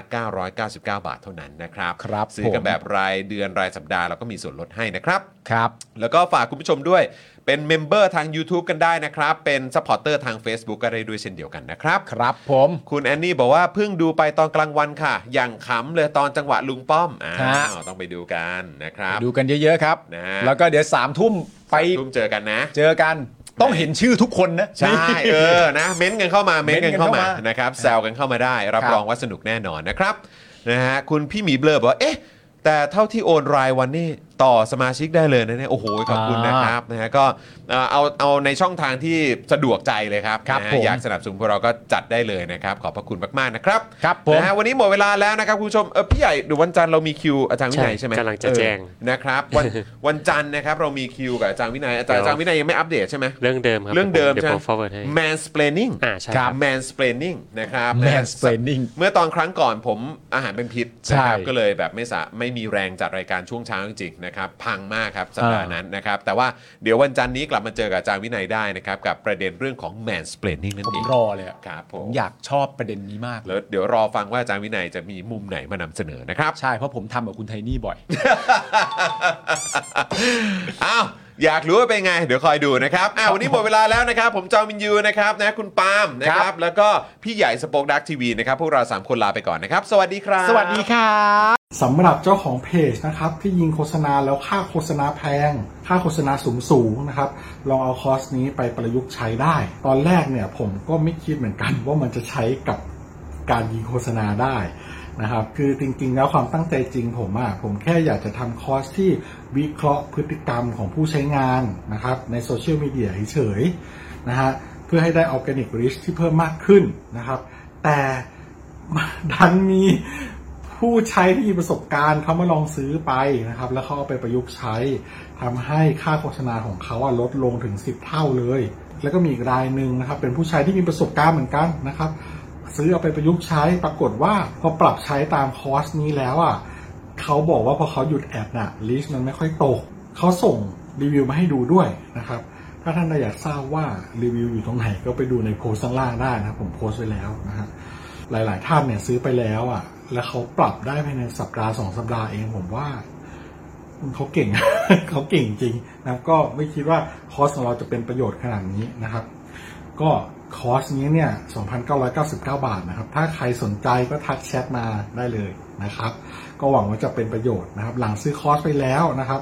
ไม่ต้องกังวลนะครับ ก็ถามได้นะครับ กลับมาถามได้นะครับ ไม่ว่าจะเรื่องคอร์สหรือนอกคอร์สนะครับ ถ้ารู้ผมตอบให้ ถ้าไม่รู้ผมก็จะไปค้นหามาให้ โอเค ขอบคุณมากครับ คอร์ส 2,999 บาทนะ ทักแชทได้เลย ครับขอบคุณครับ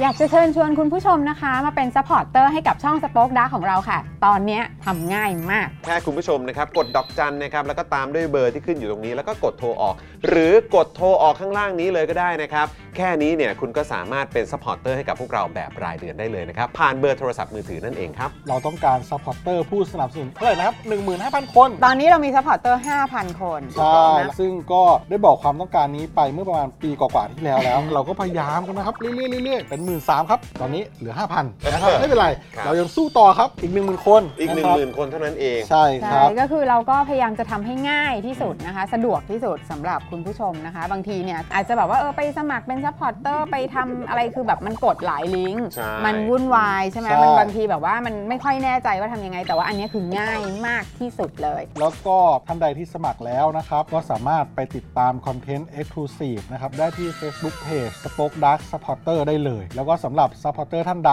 ที่เป็นผู้สนับสนุนอยู่แล้วทาง YouTube หรือ Facebook นะครับ ก็สามารถทักแชทเข้าไป บอกเป็น Supporter อยู่แล้วอยากเข้ากลุ่มลับ Exclusive สำหรับผู้สนับสนุนเท่านั้นนะครับ รีบสมัคร แล้วก็รีบทักแชทกันไปได้เลยนะครับ มากันเยอะๆนะคะ อืมสมัครกันเลยครับผม อีก 1 0,000 คนจะถึงเป้าแล้ว มาสนับสนุนพวกเรากัน เย้ Daily t o p i c กกับจอห์นวินยู